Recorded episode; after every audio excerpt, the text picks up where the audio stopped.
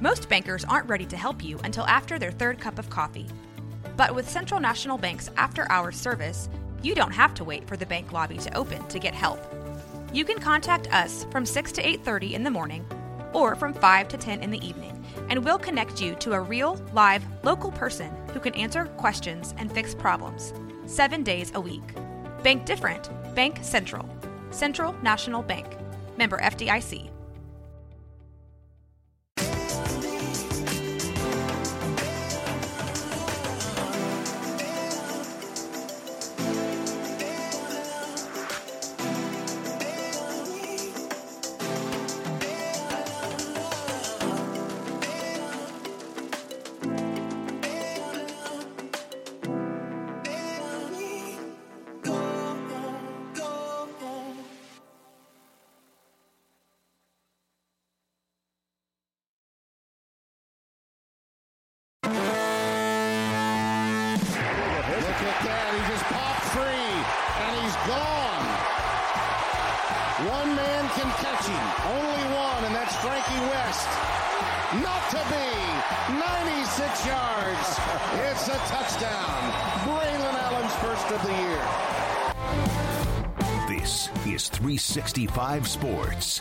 Powered by SicEm365.com. Micah Bernard in the game, and here's a flea flicker rising with a ton of time. Got a receiver wide open, and it's caught for a touchdown. Dalton Kincaid got 365 Sports is presented by IdealMRI.com. High quality MRIs for $497 or less. IdealMRI.com. Your health is important, so is your budget. Texas brings pressure. Duggan backpedals, slobs to the end zone, wide open. Johnson, touchdown. 365 Sports is also brought to you by Texas Farm Bureau Insurance, protecting Texans since 1952. Shovel pass. Here's Sanders. A burst of speed. Rocket Sanders steps on the gas.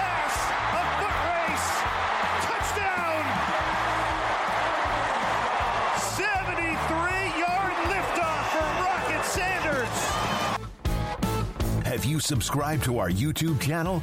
Search 365 Sports on YouTube. Brought to you by TFNB, your bank for life. Gabriel pumps, looking deep, airing it out into the end zone. Stoops is there, got it. Touchdown, Oklahoma. Now, here's David Smoak, Paul Catalina, and Craig Smoak. All right, here we go on this Thursday afternoon, and we will get into the Big 12 pre- uh, preseason media poll that was released today. And I have to tell you, it almost mirrored what I had that I gave out last week, but uh, that means that uh, I think maybe it looks complicated and then maybe makes sense in many ways if you just look at who is where and what they have coming back, et cetera. And again, TCU and Kansas State last year, no one had TCU in, in the mix. Baylor and Oklahoma State, maybe Oklahoma State, but not Baylor. So it's been that way, and we'll see what happens and who might be the dark horse who rises from being maybe picked seventh or, or lower. But we'll get to that. First of all, thank you, MC Gusto.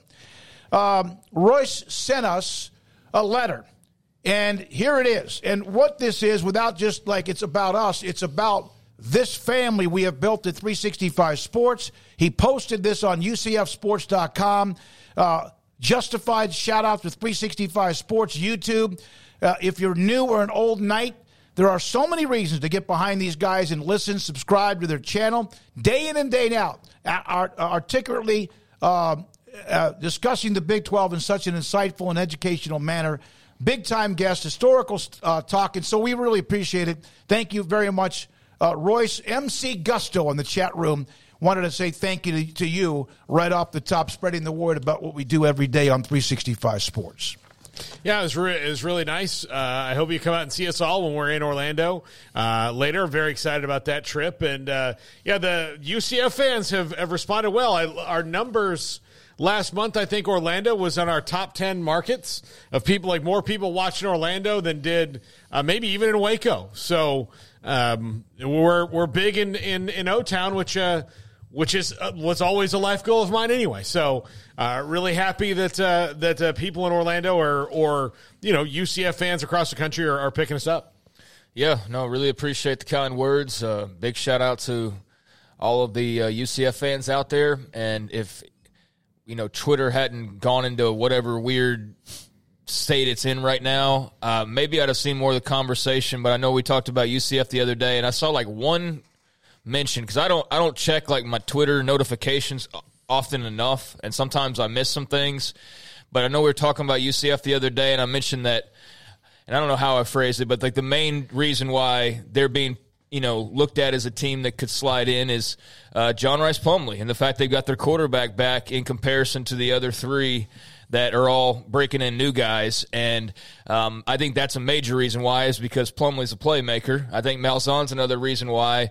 But I did have somebody, and I, I saw like one tweet about it that was like, hey, we also got some defense. We also got this and that. And it's just nice to have that back and forth. Um, and I don't know, like I said, if there was any more to it than just that, but I appreciated him or her interjecting and saying, no, we, we got more than that. But yeah, my point was just kind of like, yeah, but Plumlee's the reason why you go like, okay, that's the, that's the starter for you along with Malzahn. But they do have, you know, more in their arsenal. And I'm excited to see how that all comes together and is equipped uh, when they take the field as a Big 12 team here in just a couple of months now. All right, we're going to discuss this uh, over the next few minutes. And uh, you, the fan base, uh, if you would have voted, we've seen some of you that have mentioned what you would do at one or whatever. But it took time. We mentioned that. Paul was busy for 31 days, and so he didn't do the preseason media poll. 32 days. I forgot that extra half day when he flew back to get on Texas time.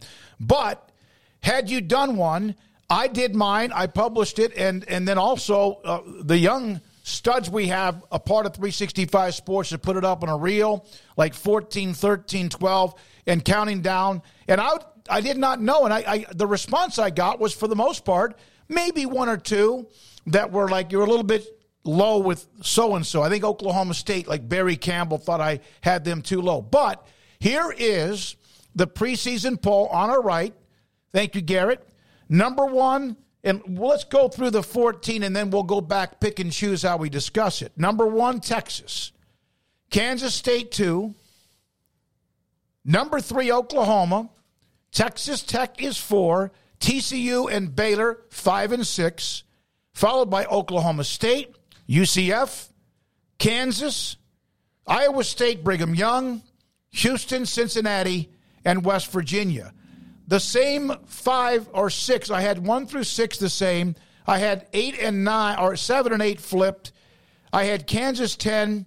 I had Iowa State 11, Brigham Young 9. And then the other three I did have in some particular order Houston, Cincinnati, West Virginia. So maybe it does make sense, although to me it was a very difficult thing to do. And I'm glad I did it now and, and interesting to see the results today. Yeah, I don't disagree with the bottom three at all. Uh, I'm curious to see BYU has a veteran quarterback in Kedon Slovis, but he's bounced around. So um, they're hoping this is finally the spot where he can he can kind of flourish, and maybe the offense built around him will allow him uh, to do that. Um, and, and we talked about this a little bit last week when we did this. I I think six might be a little high for Baylor. Um, I just I just have to see this group together win games in in tight spots to put them that high. I'm not going to put them lower than than eight, but sixth is about my ceiling on Baylor, and, and nine would probably be about my floor. But I need, I just need to see something more from them. And TCU at five makes a lot of sense. I mean, they're going to have probably what uh, nine to ten new offensive starters, although the offense will probably hum well along given the system. But still, you got to establish some chemistry and time and all that. So uh, most of it, I, I, feel pretty good with. And look, this is might be the last time. Uh, for a few years, that Texas is going to be picked to win a league, um, and not because they may not be good when they get to the SEC, but they might not be good enough to be better than Georgia or Tennessee or Alabama or the teams that are on top of that league right now. So that remains to be seen. But if um, if they've ever had a chance in the last decade to win the Big Twelve, this is this is clearly the best one. Might be the last time Oklahoma's picked a size three for a little while too, if you really think about it. Um, you know, maybe not, but there's certainly as much of a chance of that. I think when you look at the league and you know, who they'll be contending with. It's been pretty much a layup to be one or two or three, you know, on, on a down year. But um, yeah, I think that, you know, that's going to be interesting for both teams to see is where they kind of fall because they pretty much just popped up in the top, you know, part of the, the league pretty much, I would think, almost every year. You know, uh, Oklahoma certainly for the longest time was your pretty much automatic number one to put up there. So interesting to see, you know, um, just the amount of teams for the first time. It's so big league compared to what you've been dealing with with just 10 teams where it's just kind of dot, dot, dot, dot, and you're done. And now you got four more who there's a lot of unknowns about to try and fit in and, and see, you know, where exactly they mesh versus others. Uh, it was a fun exercise to do, and I'm sure it'll become easier, you know, as we get more uh, acquainted with those teams. But uh, I think the most interesting thing to me off top is you've got six teams receiving a first place vote. Mm-hmm. I mean, Texas clearing away the the top vote getter, which I agree with because I had Texas number one as well. Uh, K State, Oklahoma. I think you can see the arguments, obviously, for K State and for Oklahoma as well. I mean, they lost a bunch of close games last year. They had some, uh, you know, injury issue there with Dillon Gabriel at, you know, more than one occasion. It gets hurt in the TCU game. Maybe that doesn't change anything. The Texas game, I mean, the game would have been closer than 49 to nothing. I mean, he would have done more than Davis Beville did in that game. It doesn't get hurt in the Texas Tech overtime. Maybe they win that game. And you look at it and it's like, and I wrote about this today, like they're not that far away from winning nine games last year. If like a couple of things go differently for them. So it's not like, I mean, it was an historically bad season from the standpoint of it was the worst one they'd had in over 20 years, but it was nothing compared to most teams' worst seasons. And it wasn't that far off from being a little bit of a down, but not much of one, right? Mm-hmm. So I do think if you want to believe that with some retooling this offseason, they can bounce back and just have a little bit better luck and be okay um, then they could compete for the top because they they certainly got some good coaching and good talent. Um, Texas Tech, I know there's a lot of love for them right now, and I don't consider I don't I don't buy them as a sleeper at this point. I mean, they've been talked about way too much to be a sleeper, uh, but I know they still are somewhat of an underdog compared to the three listed above them. But yeah, I, I don't have any surprises that they've been mentioned. TCU, I think a very good chance that they could just roll on along and um, uh, yeah, and then Oklahoma State's kind of a surprise there. Which of the ones to you are too low? Um, well, you said Oklahoma State's a surprise. You think they should be lower? No, I, was, I think it's surprising that somebody voted them first place. Yeah, I know. I, I saw that. Wet Blanket brought that up, I think, or somebody did. Uh, Oklahoma State with the first place vote. Um, Sorry, I was just trying to get through all the first place teams, and like I said, there's a number of them. There's six teams that got yeah. first place votes, so I, I just found I if that's ever happened. I'm not sure if that's ever happened. So I then just put in the chat room. You know who won the conference? Kansas State was voted fifth last year. TCU played for the national championship. They were seventh last year. And if you look back at Baylor in 2021, very similar. Baylor, Oklahoma, and Oklahoma State were one, two, and three. Texas was four. That's kind of about where they ended, you know, where they were. But Baylor, Oklahoma, and Oklahoma State might have been the three most disappointing teams in the Big 12 last year. Maybe so. And by the way, on Texas Tech, yeah, I don't think Joey McGuire is ever going to sneak up on people. He's a loud guy. Like, you're not going to have a program that's as, uh, doing as many big and boisterous things as they are and then sneak up on people, they're just going to maybe um, be might be a little underestimated by some. But I, I think that Tech, yeah, I don't think they're a dark horse anymore. Uh, in that, I agree with Craig. But yeah, the the um, the Big Twelve is is kind of the league of parity right now. In that um, the Pac-12 uh, was like that too last year, where there were a lot of teams that really had a good chance to to win the league at, at, different points, and you know, win a game here or there, win a close game, and then you might have a different uh, two teams that are in in the uh, in the the championship game in the Big 12 last year. And it was no different in that you know you had a lot of teams that were in it for a good stretch, and then and then it thinned towards the you know in the in the last month uh, or so. Last year, if you look at the preseason poll, which again means nothing other than fodder in its discussion, Baylor, Oklahoma, and Oklahoma State did not meet those expectations. Kansas State was above them. Texas was about where they were. Iowa State didn't. They were sixth. West Virginia was eighth. Texas Tech was ninth, and they were obviously in that top three or four when they the way they finished the year. And then Kansas was better than number ten. David Williams, as a diehard Longhorn fan, I would still not predict Texas to win the Big 12. Over the past 13 years that UT has not won the Big 12, they were probably the most talented team at least half of those years. Uh, oh, I, I am not gonna. I, I, I, I, mean, I don't think there's with much debate in that. I Yeah. mean, given their recruiting classes and, and all of that, I mean, it might look turned out different on the draft pick side of thing. There might have been others who developed better and put more guys in over time. But yeah, I mean, as far as top to bottom talent level, based on what we're told via the rankings and all of those types of things, yeah, absolutely. Oklahoma could maybe be number one, but they would be what at worst two, at worst one B. So yeah, that's a very fair point. I think that's hard for people to to uh, I think it's a struggle for people to look at it though. It's like who's the best team? Well, if all comes together, who's got the best? The team with the most talent, the team with the you know the talent that matches with the coach, and I think they have that. I know they've had that, like you said. You know, 13 times in the last 13 years, and it hasn't necessarily, you know, worked out in the end. But I don't know. I, I just I have less questions about them than I have about anybody else, and I feel like if it is going to be their year, and I'm sure this has been said ad nauseum before too, it really does feel like this is their best chance. It's not a team of destiny.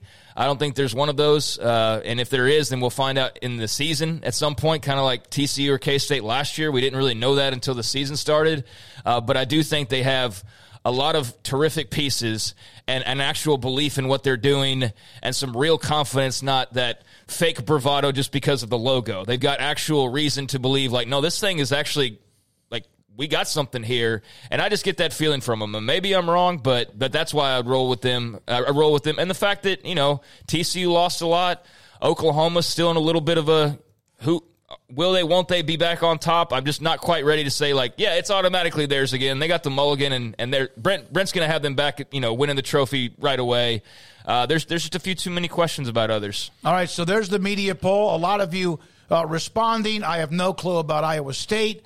Uh, why would someone vote Oklahoma State? One new what I was quarterback, new defensive coordinator. They lost several key pieces on defense. Um, uh, Cyclones should use the freshman quarterback immediately. Um, you know, so there's a lot of that, and there's they already may have to. yeah, Wet Blanken said Kansas State, UT, and TCU would be his top three.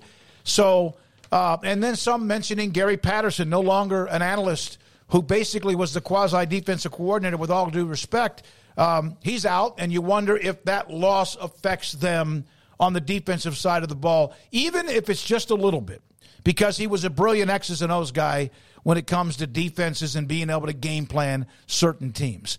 Um, Deep, uh, let's see, from BU, Patrick.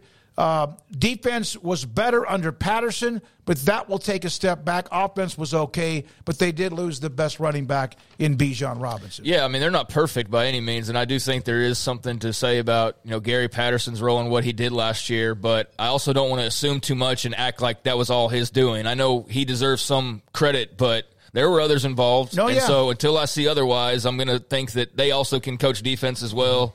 Pete Kwiatkowski and, and his staff. But no, that's absolutely a fair criticism. Losing Bijan, that's a fair criticism. But I mean, unlike a lot of other teams who might lose a Bijan, they've got what like two five star running backs in the backfield that are marinating, um, or five four stars, whatever they they were in the end. Um, so yeah, I don't think that you just reload Bijan, but you add in. You know, about as highly rated a guys as you can get. It's about the mm-hmm. best way other- outside of getting like a five star transfer you could have replaced him. You've got every other position on the field on offense that is all back or enhanced in every way. So that's why, you know, I can say, yeah, Bijan's gone and that'll hurt, but they they just win a different way. They don't rely on the run game as much, and maybe this is Ewers throwing it around to Nayor and Whittington and Mitchell and the Yeah. big tight end Sanders. But they have the offensive line now with all these Right. big humans, as they tweet out. Why not still be able to run the football no matter? But Bijan, you, how special he was. He was great. One of the highest uh, NFL draft picks at running back we've seen. Not the highest, but among No, but the went- highest in recent years. eighth overall. Yeah. So they'll probably be. I mean, I'm sure a noticeable drop off at at certain times. Not only because he was just so great, but you're talking about guys who've hardly played, and it's also Roschon Johnson too, Yeah. who is Yeah. who who has a really good chance to be a really solid NFL running back based on his build and running style and all the things that he does. So yeah, they're also they're not just losing guys who were talented; they're losing experience. So I would think that that's where the the gap would come in, but Texas, look, just under Tom Herman, Texas never really had a problem at running back other than Tom forgot that they existed Mm-hmm. and, and would kind of just run the ball with Sam Ehlinger all the time. Uh, and that was kind of their issue is that if, if, you know, they were down to that, then they weren't using all their weapons. I think it's going to be a weird thing that when you look at Texas this year, if you look at it in reverse, you know, when we're sitting in 2024 going, this is why they, they won the Big 12 or this is why they didn't. I think it does boil mostly down to if Quinn Ewers is opting out early for the draft, it probably means Texas had a very good year. If Twin, Quinn Ewers is coming back, it probably means that they did not have a very good year. That's a good point. Uh, and and then again, he, he, you know, what, however they play, but that means he was very solid. Because I think the reason they did not contend down the stretch for the Big 12 title last year and that they fell out towards the end was Quinn Ewers could not throw them to a win last year. It wasn't his fault necessarily they lost, but if if you could take Bijan out of the equation and force them to have to throw it 45, 50 times, then they weren't going to win the that game. Oklahoma State game, and there was the thought that he might have had some sort of an injury, which is fine. But that game, he threw the thing like a, a wild young stallion pitcher who could not get to the strike zone. He was everywhere, injury or not. Earl Carr. Earl, thank you for the comments about the show earlier. I'm a Brigham Young fan, but I agree with them. At 11, too many questions that need answering. Defense is one of them. So, Earl, thank you very much. West Virginia guy 56. I see Neal Brown getting fired during our bye week. And there's a lot of that chatter in the chat room, too. Yeah, there's reason to believe that BYU can be a bowl team and perhaps, uh, you know, flirt with more of the upper half of the standings. But you're right, they do have some questions. You turn over on defense, you got a new quarterback, you got some new weapons to have to, you know, all assimilate and, um, you know, make one, uh, you know, one team that can go out there and, and, do it week in and week out. And you also add in that that team's now doing it in a, a league for the first time in a long time and, and a bit of a different grind, even if they had pretty competitive schedules. So yeah, there's there's enough questions to slot them down a little bit lower, but you know they're going to have a lot of room to grow over the next few years. That's for sure. So yeah, very interested in all four of the new teams and and where they ultimately end up. I think you know the Iowa State thing. You just kind of glossed over them, and I know we're there's 14 teams to talk about, but you know them being at the bottom is not really that big of a deal, or probably surprising to most. But you know it's just kind of strange that. Matt Campbell had all this fire, and they were playing in a Big 12 title game like three years ago. Mm-hmm. And, you know, then they take the step back last year, and instead of feeling like, all right, it's all going to rebound, there's just not a lot of faith in them. So I don't know if that means that they're going to surprise people because they're still a buzzsaw to have to deal with. Like, that's still a grind of a game. It doesn't really matter who you are. It's going to probably be low scoring, and you're going to have bumps and bruises when you leave the stadium. Um, so that's that's still a grind of a game, but yeah, they've kind of lost some of their their footing that they had gained, and I don't know if they can recover uh, and surprise some people, or if that's kind of bound for where they're going to be, which would be you know pretty significant story given how hot of a name Matt Campbell's been over the last few years. Could they be twenty one Baylor? I don't know about a run like that, but I, I think just, they could surprise know, people. Somebody could. By yeah. the way, uh, from Cole Uh, out of Austin, Texas won't replace Bijan, but they can recreate him in the aggregate with the offensive line and running back pool yep. they have, which is kind of what I mentioned in a way earlier. And I do think Roschon's got to be mentioned too. Like Paul brought him up, but yeah, that's you got to mention him as well because it was wasn't just banger, Bijan. Man. Roschon yeah. was awesome, and so they lose two really good players in that regard. But yeah, I'm with you. I'm I'm feeling the same way. Of they don't need a Bijan Robinson at running back to accomplish what they need to accomplish. They need some guys who, you know, through the aggregate or whatever, Cedric Baxter and Jonathan Brooks and uh, who am I missing here? Uh, the kid from Kane. Jaydon Blue. Kane's more of a like more of a, a, a Swift Army knife for them. The kid from uh, out of Houston that he left high school a year early. He came out early or did not play. Jaydon Blue. Yeah, yeah, that's what I'm. I'm sorry. Yeah, yeah, from, um, yeah. yeah. So they're they're going to be you know pretty solid talent wise, but how does that translate? Yeah. All right, Yeah. from Tony Clifton. Go ahead. I have a question for the West Virginia fan who said, "I expect Neal Brown to get fired in the bye." Oh, yeah, yeah. Okay, so one and four would mean they've beaten Duquesne and lost to Pittsburgh. Penn State, Pitt, uh, TCU, and Tech. So that would make them one and four at the bye week. Sounds Uh, about right. That that and okay, but if they're two and three at the bye week and they beat Pitt, is he fired? I think it depends on those other games. Like if you go into the Big Twelve and you get slaughtered, I mean maybe that that changes things. Pitt would be a nice win, but I don't know enough to Be an emotional to nice carry win, yeah. Carry through the rest of the season, right? Like if you were to beat those teams, you turn around and like get beat by three touchdowns by your Big 12 teams in the first couple of attempts, and I think everybody would go, uh, yeah, this is not going to go well the rest of the way. But how early might they do that? I don't know. Um, it is a fair question. Unfortunately, that is a question you have to wonder about. You know, hopefully for West Virginia's sake, he, he uh, wins you know a couple of those early games, beats Pitt, for example maybe gets an upset early on and he can kind of you know just stem the tide a little bit. But it's it's tough. You know the the the crosshairs are on him. There's no doubt about that, and he knows that probably as well as anybody. So he's gonna have to go out there and play and, and hope things fall right. Tony Clifton, Bijan's a Tucson Salpointe High School grad. The next five star from that said school is Rushing, who is committing today, and Arizona from Tony. Thank you very much for that information. Is in the hunt. We'll see how that goes. So a lot of discussion. Appreciate all of you. David Williams, an advantage UT has is the talented depth they have at running back. We've mentioned that. Equally, they have eight offensive linemen, good enough to start. We mentioned that. It was really aided when they got all five at one time a couple of years ago. And Banks, of course, what appears to be an automatic. He's going to be a part of the NFL now. What he does say, and we've said this before, Coach Sark has to balance the run and the pass, and at times Tom Herman struggled with that.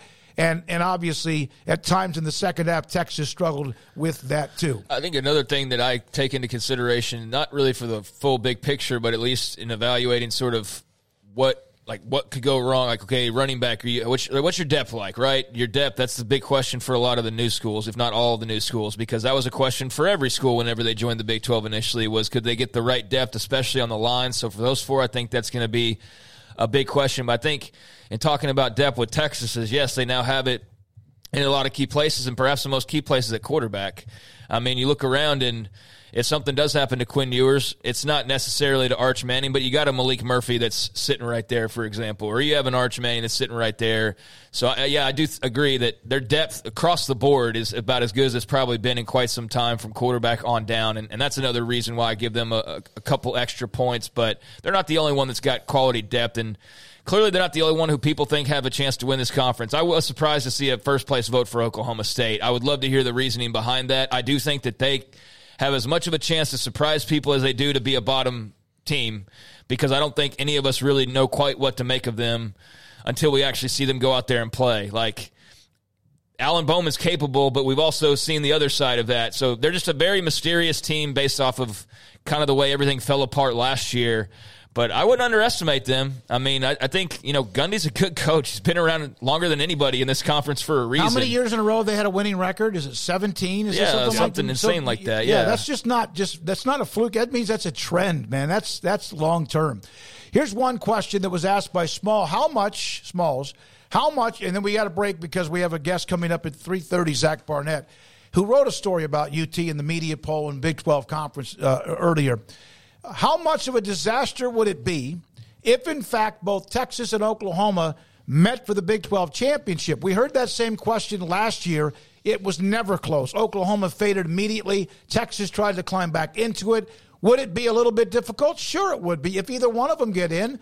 But this conference is deep. It's competitive. You never know. But I'm sure Texas and Oklahoma, you'd hit a lot of chance about SEC like you did back in the days when Texas A&M and Missouri left for the SEC. Yeah, I think it would it would sting a little bit, but not as much as it had happened the last couple of years as they were, you know, as they had announced their way out the door. Since they've announced it, neither one of them have played in the game. So, um, you know, it's it's the the four, you know, the four teams that have played, you know, Baylor, Oklahoma State, TCU, and Kansas State have all played for the Big 12 championship. So I think that that kind of salved the burn a little bit uh, more. And if it winds up being Texas and Oklahoma uh, again, so what? I mean, then, it, so, like right they, now, so what? They're on their way out. Yeah, and good for them if they good for them if yeah. it worked out. But I don't think it would be as bad as if it had been the last. Like this, I think the last year time. would have been even tougher. Yeah. Not the one on the way out, although it would sting. But I think last year, if they both had kind of run the table and met in the Big 12 championship game, because it was such a, you know, the wound was still there from the announcement in the summer of 2021? I think it would be really tough image wise to hear, you know, chance of SEC is one of them or, you know, going on to win a, a title. Um, I think that would be, you know, a tough pill to swallow for anybody who's, you know, a fan of the brand and to hear two teams, um, you know, chant something like that would be not a nightmare, but wouldn't be fun. But I think at the same time, you could kind of smile at the other side of your mouth, knowing, okay, thanks for the big ratings pop at the very end, Yep. delivering us one last, you 10, know, game 12 or with, million, uh, yeah, yeah. So they'd still get something out of it, and you know, it'd be a worthy send off. I mean, Oklahoma in particular, uh, having won 14 Big 12 titles. I mean, you could have a team win 10 straight. Name a team, any team win 10 straight, no matter who it is. They're not going to have 14 total. Like that's how ridiculous of a run they were on. So if anybody was, you know, a worthy adversary to, uh, or worthy team to play in that that game, it would be Oklahoma. And you know, Texas as in a rematch with Red River would be a big ratings draw. I would imagine that means both teams are probably pretty good and maybe fighting for a playoff spot, which would be under the Big Twelve banner. So there's kind of that weird part to it. Um, but yeah, that that would be a tough pill to hear SEC chance showering down as, as the Big Twelve championship game was going on. But you got you get a little something out of it no matter what. Dustin, uh, I'm a late to the show, but as an Oklahoma State fan, I'd have them lower. I would have them higher if Sanders was still there. Too bad the offense wasn't built around him. All right. When we come back, Zach Barnett, football scoop, he'll join us today. He wrote a story, in fact, earlier about UT.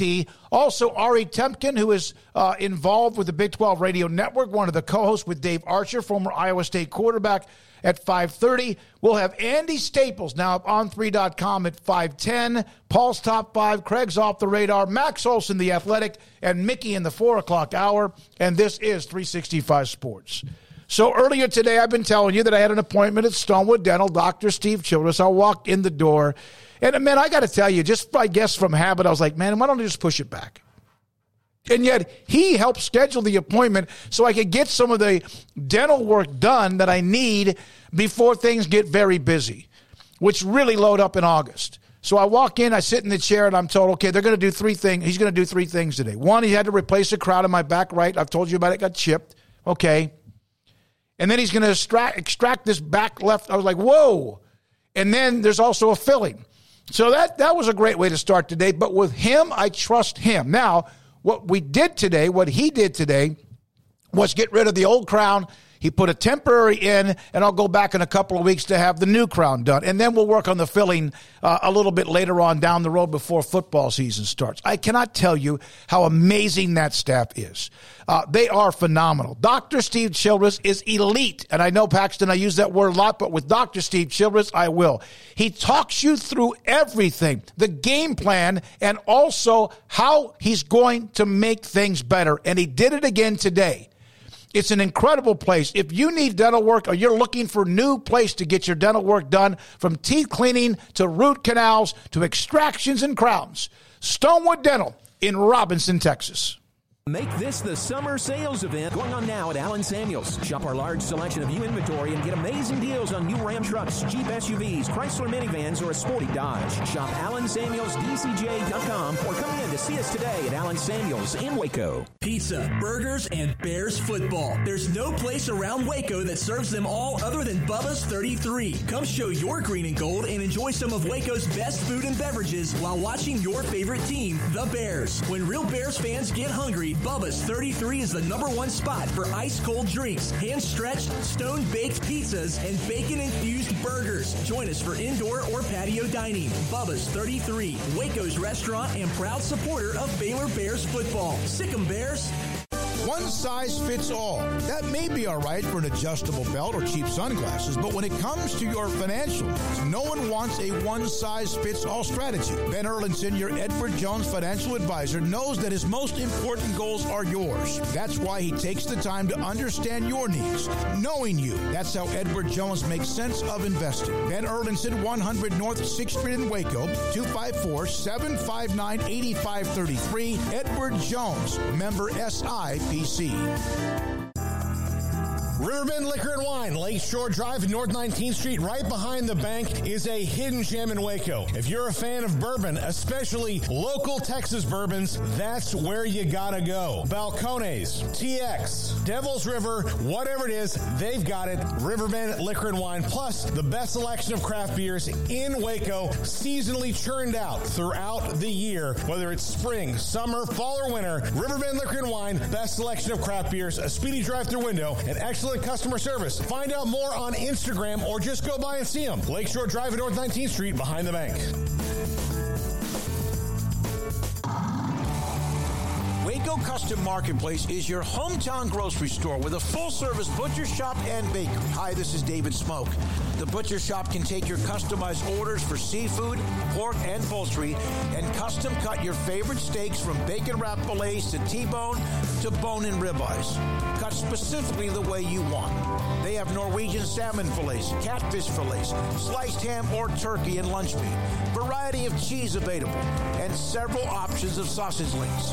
Fresh chicken breast or whole chickens, sliced bacon, pork chops, ground beef, marinated beef, and chicken fajitas, and always large briskets available, plus fresh vegetables. So the great product, customer service, and family tradition of the Bauer family continues at Waco Custom Marketplace, open Monday through Saturday.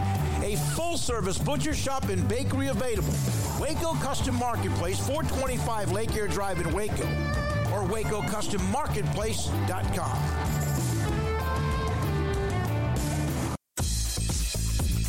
Baylor Scott and White Southwest Sports Medicine and Orthopedics, the team physicians for Baylor Athletics, diagnosing and treating all sports related injuries, including concussions. These specialists also provide orthopedic services for athletes and non athletes alike, whether it's knee or shoulder pain, a wrist injury, orthopedic spine care, and even an arthritis and total joint clinic. Trust the doctors Baylor Athletics Trust. Baylor Scott and White Southwest Sports Medicine Orthopedics wants to get you back in the game.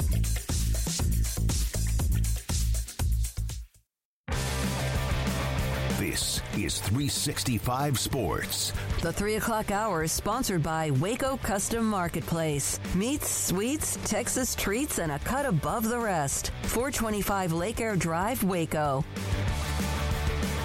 Zach Barnett, Football Scoop, joins us. Craig Smoak and Paul Catalina. I'm David Smoak in the middle, and this is 365 Sports. Zach, thanks for your time. And when I reached out to you about a segment you mentioned today, and then you also mentioned that you had written an article about Texas. And of course, you do a lot of coverage of everything college football. So we went through the media poll with Texas being one and then Kansas State two. Your thoughts about the media poll? Did you do one? Were you a part of that as well? No, I did not vote. Uh, have voted in the past. Did not vote this year. Um, but if I had a vote, I would have. Uh, I'd have chosen Texas partly um, due to faith in the Longhorns and partly due to uh, lack of options elsewhere. Zach, uh, this is, I mean, obviously their last year in. Um, and do you think that this is a team that can also contend for the CFP, or is this a team that can certainly contend for the conference title, but they might be still a year or so away from, from CFP good? Well, I think I think this year's team is going to be better than next year's team. Uh, just due to where they are in their roster cycle, they could have 12 guys. Like if you told me this time next year they have 12 guys that are going into NFL training camps, not necessarily 12 guys drafted, but 12 guys going into NFL training camps, I wouldn't bat an eye. They have a, they're, they're going to have a very veteran team. You know, they, I mean, they return everyone on offense outside of Bijan and Roschon, and so that's going to come at a cost. So they're, uh, they're skilled position players. Their their secondary is going to take a hit going into 2024. Uh, they're they're set. They're they're they're veteran across the defensive line. Um, you know, not young, but they've got key vets on the offensive line. So I think this is a year that if they're going to do it anytime soon, this is this is the best opportunity. As for their soon to be, you know, SEC counterpart there, they've typically they they haven't, you know, had to wait since 2009 to be atop the preseason poll. Oklahoma's been on top of that bad boy plenty of times and followed through with it. But last year does leave, you know, some questions. Uh, Zach, there's reasons when you look at the roster and, and the game results from last year to see how they could have been much better and things just didn't break their way. But obviously a lot of, you know, newness there. How do you think they adjusted that with Brent Venables in year number two? Yeah, I mean, I'm sure they'd tell you they, they like their uh, their defensive – uh, personnel a lot better than they did uh, this time last year, and I, I certainly think they're going to be improved there. I, I don't think they're going to be top of the conference or anything like that, but they're going to be improved. And I, I mean, I think you can make an argument that the most important person in the program is, is Jackson Arnold. Like they were, uh, there there was no hiding from the fact that they were screwed if if Dillon Gabriel went down, and of course he did for the better part of two games, and we saw what happened. So if he were to go down this year, then they, they have some insurance, which I think allows them to be a little bit more uh, cavalier in how they use him. you know, in the run game and, and really, um, you know, get the most out of him. Because Jackson Arnold, I mean, excuse me, Dillon Gabriel, he's not a he's not an All American, but he's a solid, solid college football quarterback. And uh, I think he's going to have to be the straw that stirs the drink for them because their, their skill talent is, is frankly as, as average as I've seen an Oklahoma team in a long, long time. Zach, you mentioned earlier that you would have had Texas one, and I, I had them one. I released my one through 14 sometime last week. And then you mentioned because of perhaps not default, but because of, well, there's not one that just jumps out at you. Does the logo of Texas affect that decision? Because it has in the past with many of these polls, and we've seen in the end how many times they've underachieved. You know, I think, I, I, I think yes and no. Uh, I think if if you put all, the Texas players, if you put them all in Oklahoma State Cowboy uniforms or West Virginia Mountaineer uniforms, you put this exact team in, in Mountaineer uniforms, they, they probably wouldn't be number one. But at the same time, I think the logo, I mean, that, that logo carries a lot of baggage with it in a way.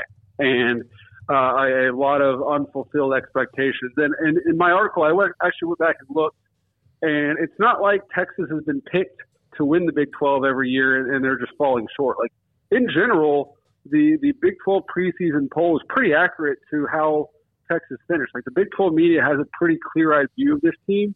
You know, in, in most years they were picked to finish fourth and they finished fourth. You know, it's not like they they're picked to finish first and, and finished eighth or anything like that. So you know, all that to say, I, I think there there might be some people that picked them to win because they're Texas, but I think there might be other people that picked against them just because they're Texas. What were there any surprises to you in that, or like people who you thought were too low?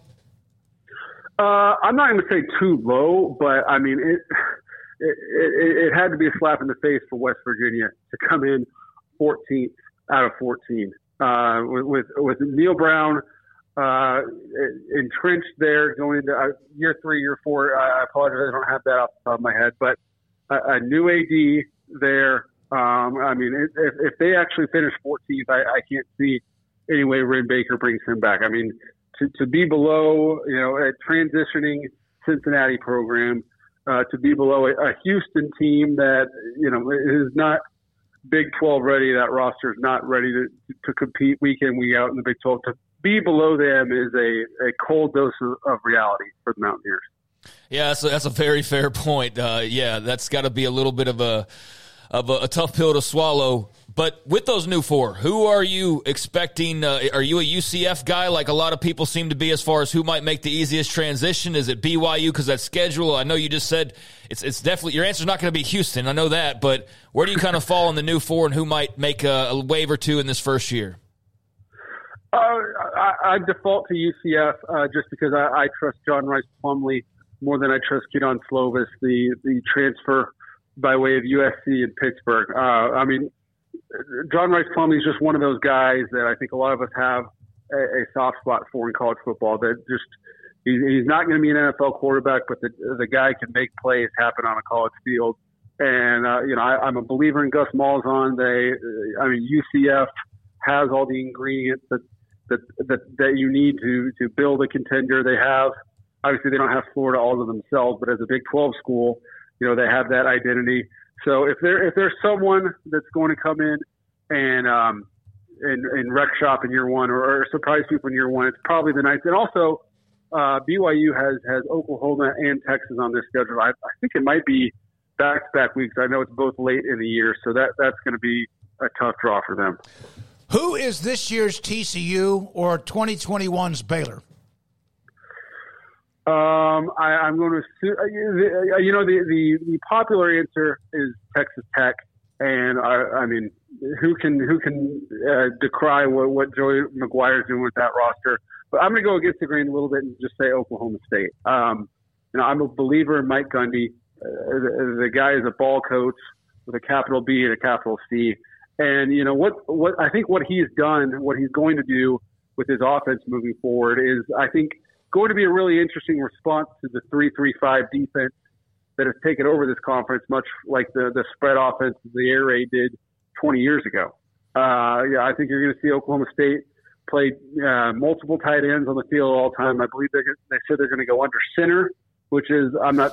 I hope they check the conference bylaws to see to make sure that's still allowed in the Big 12, uh, and just try to really uh, you know counter these, these three man fronts by you know expanding the line of scrimmage and making these three down defenses have more gaps to, to, to fill.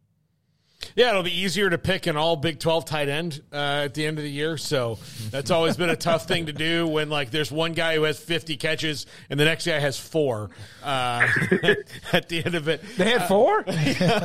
Uh, four catches for six yards and three TDs uh, is usually the stat of the second guy in that, uh, on that team. Uh, Zach, uh, moving across the country, the San Diego State situation was really interesting. And um, we had had um, a writer on who covers them exclusively last week and said that their initial letter to the Mountain West was kind of a shot in the dark because they didn't know anything. And then you've seen kind of the things that have gone back and forth and will wind up, you know, eventually somebody's going to write a check for some amount of money and this will all go away. But just from the outside looking in on how awkward this continues to be and a ripple effect of the Pac 12's disastrous to this point media negotiations.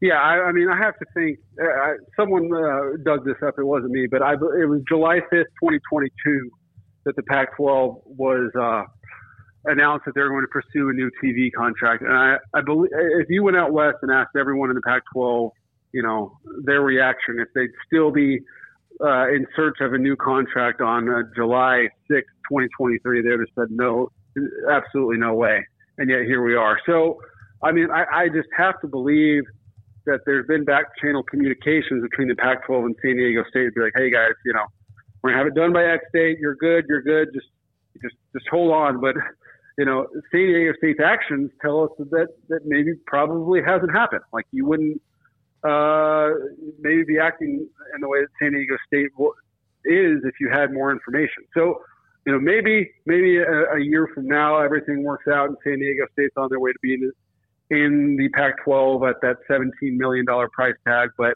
I mean, who who really knows with, with this the way the Pac-12 is run? Well, my question, and I asked this yesterday, and Craig was trying to ask this as well. All of us were.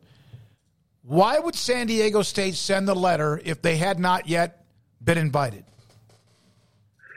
I think because conference realignment it works in the same way that, that coaching that coaching hires work. No one is invited to join a conference until they've already joined it, and, and no coach accepts is offered a job until he's already accepted. So I, I think that's just yep. that's the way that song and dance works in, in those circles. Zach Barnett, footballscoop.com. We did have this conversation. And again, thanks for your time, Zach, and, and anytime we can get you on. So you also follow the coaching changes. I mean, it's not fair to discuss it in a way, but there already has been, even in our chat room, who in the Big 12, if you put one, two, or three in order, are on the biggest hot seat? And would Neal Brown be one, two, and three? Uh, you know, I think I think that might be fair at this point. I mean, Dana. There were. I'll, I'll say this: there were rumblings about Dana uh, in November or in December. Excuse me. I, I had a conversation uh, with a coach uh, you know, flat out asked him, "Are you going to be the next Houston head coach?" And he was like, "You know, I've heard that rumor, but you think at some point someone would tell me." So th- there was there was chatter out there about Dana, and that's a situation at, at Houston where you know if Tillman's happy, he, he's not. Then Dana's going to be entrenched there. If Tillman's not happy, no matter what the the number says on the contract, there's there's going to be a change there. And so it's it's an interesting situation you know, I, I, I wrote a piece back in February where uh, Dana lays out all the things, you know, all, all the different ways that Houston's kind of behind in joining the Big 12. And he's not necessarily wrong. Like their their fundraising, their giving is, is well behind. You know, even the, even the other schools that were that are joining the Big 12 from the American and, and plus BYU. And their facilities, you know, they're fine, but they they got to keep playing catch up. And the, you know, they have the city of Houston, their fan support is just not there, not at a Big 12 level. So, uh, you know, I, I I think Dana was telling the truth, but I also think he was buying himself some cover. Like, hey, y'all, you know, you asked me to go play in the Big 12, and you know, I need I need Big 12 support. And so, if if Houston goes four and eight or something like that this fall, I think you could Dana, you know, his worries could be tossed aside, and they could go bring someone else in there. I can definitely see that happening. Uh, it all depends on how he reacts if it's a tough start, right? Because he is not afraid to go popping off. And in fact, we've had Chris, Chris Pezman on the AD. They kind of know that. Uh, it, it, just all depends on uh, and who wouldn't react maybe uh, in, in, an angry way if things start to go south a little bit uh, because of the pressure of winning and joining the Big 12. I would think, though, Zach, a year in the conference at least, he earned that or not and, and, see how things go. And so at least you get two years in the conference. I, I mean, I don't, I don't necessarily disagree with that. I think, I mean, Houston's not in the Big 12 because Dana Holgorsen's their head coach. Like they'd be in there regardless of anyone. But at the same time, it's a tough ask to go for anyone. I, I think Nick Saban will have a, a hard time winning in the Big 12 with, with Houston at where they are right now. So uh, I, I, I think it defaults back to how you know Dana handles that with his interpersonal relationships with people on campus. You know, how he you know interprets whatever happens to them. You know, I think you touched on that before. You know, if among the coaches that you know I'd want to show up to work at 8 a.m. on a Sunday morning after a bad loss. You know, I I feel okay if Joe McGuire it was my boss, and you know it wouldn't be fun, but we'd get through it. Dave Aranda would be high on my list. Uh, if uh, if Dana was my head coach, I might I might call him sick that Sunday. So you know, he can be, you know, pretty cantankerous. So that's the big wild card here. Zach, keep it up. Thank you very much for your time. Footballscoop.com. Zach Barnett with us here on 365 Sports. We have other college football analysts, columnists, etc. Uh, Max Olson will join us. Uh, Ari Temkin will join us. And uh, also Andy Staples will join us today on the show here on 365 Sports. One of the questions I'm having fun with uh, uh, is the... Um, with Cobb. He said, "So what is Baylor's record against Texas A&M?" And kind of like you know what's what fans do. And I responded probably about the same as A&M's record against Texas. No, Maybe not as many wins, not as long, but it's a one-sided but, affair. It's always interesting when a team and I love you, man, Chris Cobb, for bringing it up. But I, I, I, I don't know the history, but I know it's pretty close to that. What? Well, math, like mathematically over the like the same amount of time, it probably is. Uh, the, the, I guess the difference would be A and M finally in the '80s and early '90s like was able to beat Texas more than like once in a row, uh, which was not something that is once in a row. Once, yeah, one time like they could do it. They did. R.C. Slocum. Our, the reason R.C. Slocum is the greatest coach in A and M history is he he he's the only guy who ever flipped the script on Texas. Yeah, ever that that that you know when that the history of that rivalry. So he was the only guy who ever really truly flipped the script on him. Uh, Baylor just since 19- 79 or so just could not beat A&M at all and they had one or two wins and a tie yep. and it was just a really bad stretch but of 30 were years awful really from the early 90s until yeah until they had well of course they had the overtime win with Shawn Bell and uh, uh, the receiver from Killeen. What's who am I who am I forgetting? Ziegler. Ziegler. Yeah, Dominique Ziegler. All right, the chat room is rolling and it's fun, and we appreciate that. And we're not done. This is 365 Sports. Discover Woodway had their uh, parade.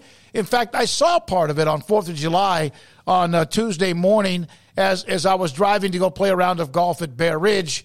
And people were getting ready. It was a little bit later, but there were, you could see the trucks and all the flags, and it was awesome to watch all of that as they were starting to get ready. So that's gone but never forget 4th of July. Now, the acoustic night, which I've brought up before, is around the corner. When I first mentioned it, I said, man, that's a couple of months from now. July 19th, 630, acoustic night, an evening of stories and songs at the Carleen Bright Arboretum in Woodway. Acoustic night featuring Thomas Zobra, Gabe Lee, and uh, Caleb Cottle. Join them. Evening of stories and songs. Carleen Bright Arboretum, Whitehall patio gates open at 6.30. For more information, by the way, parking available at the pavilion at the Arboretum or also at City Hall and the Woodley, Woodway Family Center. If you want more, if you are interested, it's admission free, but more information, go to discoverwoodway.com.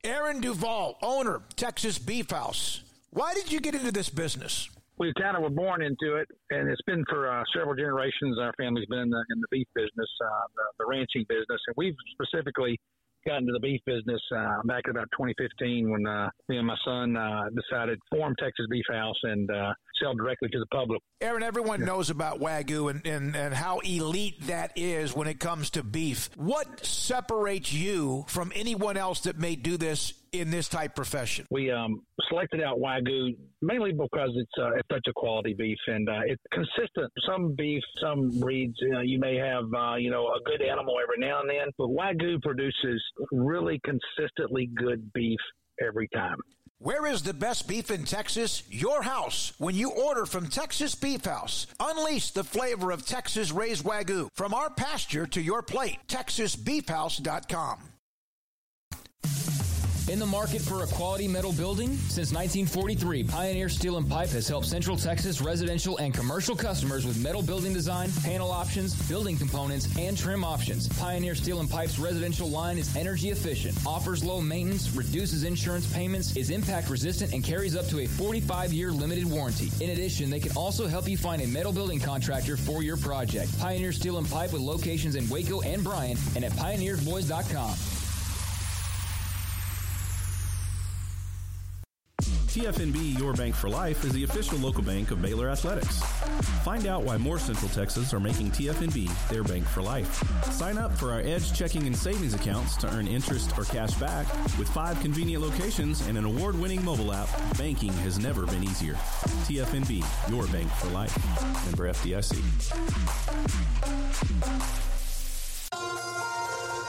Waco Regional Tennis and Fitness on Lakeshore Drive is premier, elite, life-changing experience where you can change your mind, body, and soul. Waco Regional Tennis and Fitness offers over 40 group exercise classes each week, including boot camp, indoor cycling, and more. If you haven't been there in quite some time, you're missing out on the improvements for our members. New flooring in the weight room and locker room, new paint and mirrors added in the weight room and group exercise room, with more new machines arriving over the next few months. New free weights, weight machines, TRX rowing machines, stationary bikes, new treadmills, new elliptical machines on spacious weight room floor. Personal training with Christy London, Randall Corley, and Alex Botch, where you will be encouraged and motivated to grow. There's sauna, whirlpool, tanning bed, and kids club. The amenities are great. 16 tennis courts plus an 1,100 seat stadium court, eight pickleball courts, youth and adult tennis and pickleball lessons.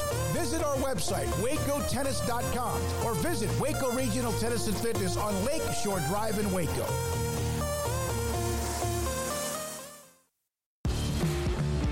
This is 365 Sports. Text us at 254 339 1122. The text line is sponsored by Riverbend Liquor and Wine with the most extensive variety of craft beer in Waco.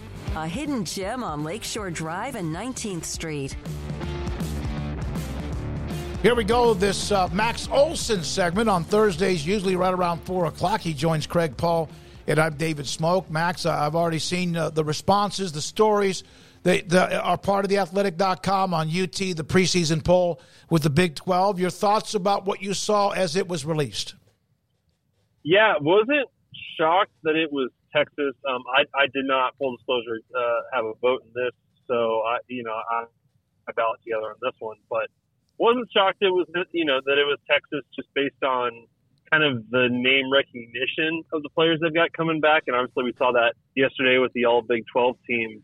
Uh, I thought the sorting on on really one through five is definitely you know one through six is definitely interesting though. I mean I think you know you can make an argument that Texas Tech should be higher than Oklahoma. You could certainly make an argument that we're sleeping on TCU even with what they you know with losing eight NFL players off last year's team. Um, and honestly, fellas, based on the Big 12 we've watched every year, if I told you like the Big 12 title game is going to be like Texas Tech versus Kansas, you'd probably say like, eh, that's possible, I guess, right? I mean, it's it's still it's hard to know what to make of these new teams, and and obviously like there's probably going to be some sleepers in this, uh, you know, this kind of like five to ten range that have really good years.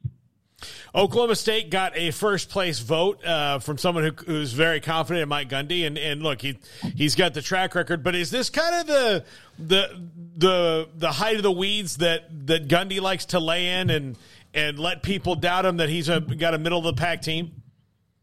Yeah, I, I think so. Um, you know, that, that they feel like certainly there's a lot of things that have to come together for this team, but they I know they feel pretty good about um, Alan Bowman uh, coming in from Michigan. I think they feel pretty good about the transfer portal haul that they had to replace you know what they lost. There was obviously a lot of attention on uh, some of the guys that they lost this offseason, but I think they did a pretty good job of replacing them. And you know, really the X factor here is going to be Bryan Nardo, the new defensive coordinator uh, from Gannon University, and you know he's really trying to implement an Iowa State style odd front defense.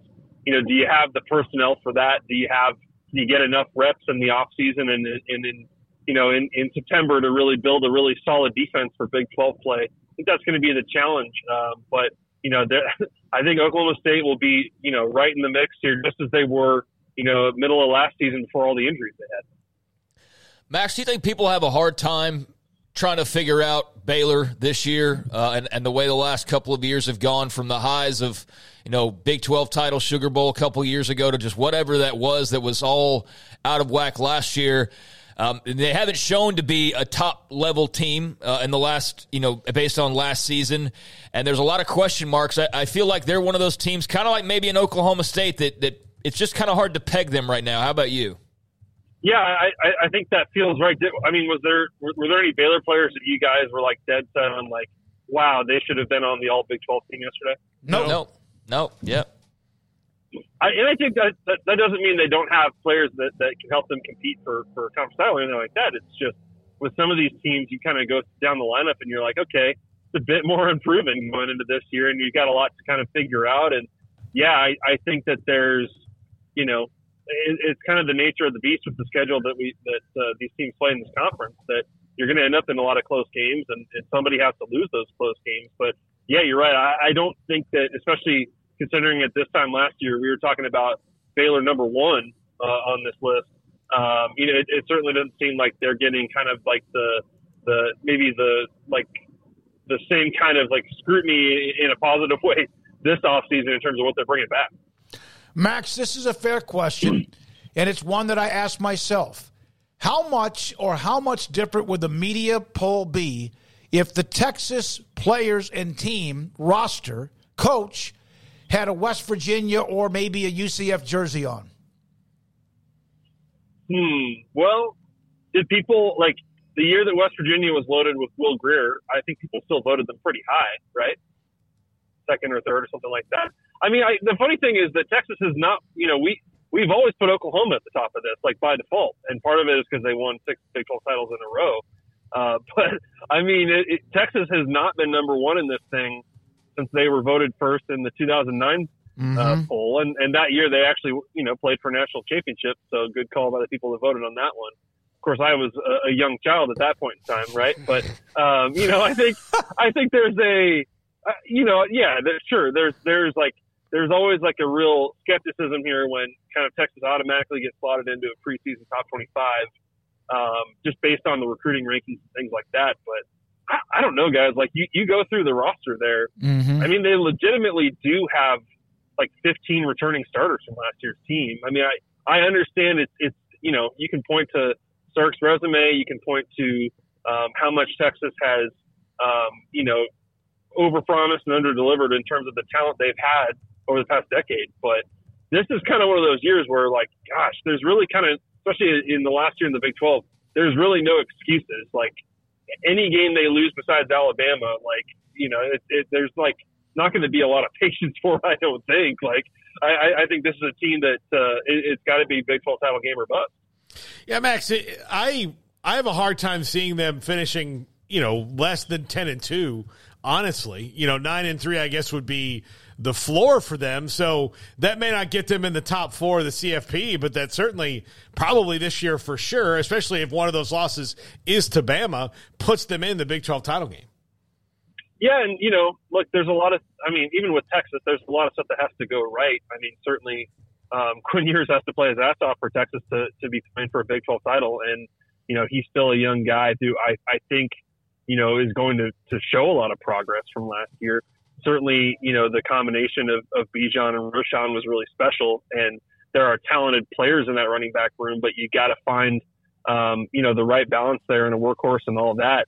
I mean, there's still, you know, there's still pieces of this that are unproven. Um, but I think the continuity they've had overall as a staff and the ability to you know add some pretty good players uh, via the portal um, to, to maybe improve some of these positions where they're a little bit lighter. Like I think from a roster building standpoint, it's hard to knock what they've done so far. Now they got to actually go out and win with it. We just had uh, somebody bring this up a, a, couple minutes ago or a few minutes ago, but West Virginia dead last. Okay, that's fine, but that's behind all four new schools. Is that a severe level of disrespect, or do you think that's about right? Actually, I, I don't think it's right. No, I, I, don't think West Virginia is the worst roster um, or, or worst, you know, starting 22 or however you want to judge this stuff of, of the 14 schools. I, I think that there's you know, I think it's just going to be a real thing. And I'm not knocking, I'm not knocking the newcomers, but you know, ultimately, and, I, and I've had this conversation with Dan Holgorsen before, who's about to go through this again. He learned this when he went when he went from the Big East to the Big 12 at West Virginia.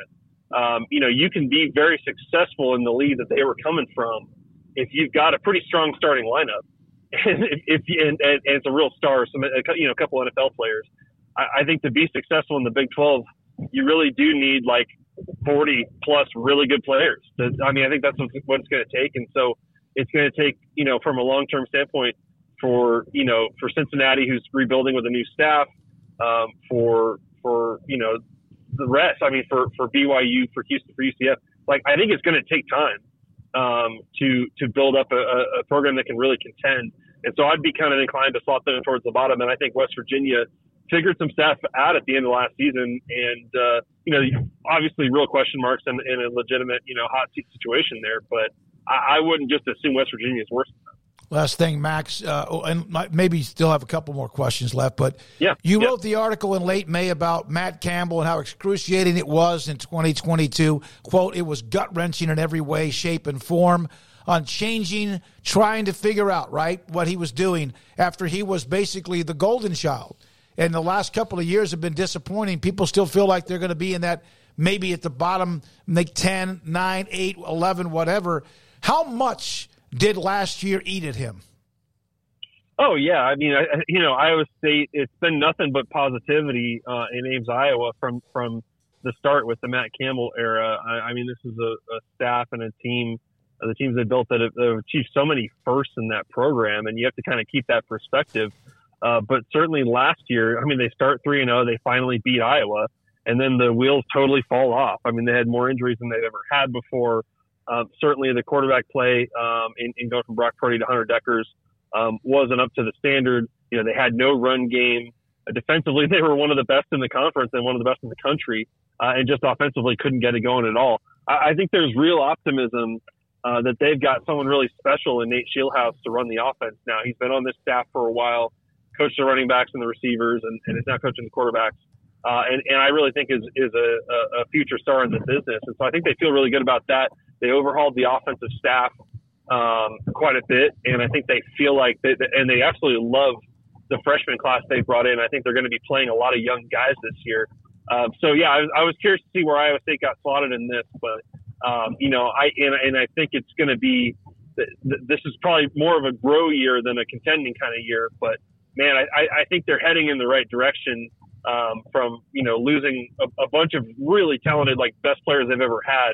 Uh, they've got to develop a new crop of those guys, but I think they feel pretty good about where they're heading again. Max, Greg, thank you very much for your time. Hope you enjoyed your vacation. Get your back your, yourself back to work and let's get going.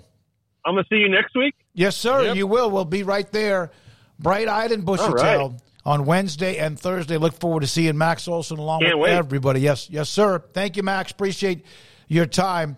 Uh, David Williams on the chat. Man, the chat's great today. It always is, but it's really just so focused on so many things because we have football to discuss. It was mentioned earlier that the Big 12 conference routinely is difficult to evaluate. Adding the four additional teams to the conference, I think it's almost impossible to determine how teams finish, is what I said when I released my 1 through 14, which I wasn't going to do because I thought it was just like, okay, why am I going to put my hand out the window and like slam it into a telephone pole? Because of exactly that, even when it was 10, much less now with 14. Yeah, I mean, I just think there's a, an overall lack of knowledge of the four teams for everybody. Even if you know, you know, a good number of things about them, you still don't know how they're going to acclimate right away. So there's, you know, it'd be one thing if it was like one or two teams, four teams. Like That's that's almost half of what the Big Twelve was size wise a year ago, right? Like mm-hmm. so, that's pretty significant when you're talking about you know that many new members. And uh, yeah, I mean, every team's got plenty of reasons to to be confident that they'll be better than expected or about what they're expected, or plenty of reasons to say like, yeah, they're going to take a step down. It's it's going to be a fascinating year. It really is. I don't know if it'll be this way every single year, but it might because once you take Texas and Oklahoma out of the equation, well, they're what? I mean. I know that Texas has not been picked at the top since 2009, and Oklahoma was picked at the top pretty much every single year for quite a while there. So take Oklahoma out of the equation. There's a team that's been in the top two, maybe three, nothing beyond that. I can't I can't imagine. Um, and then Texas.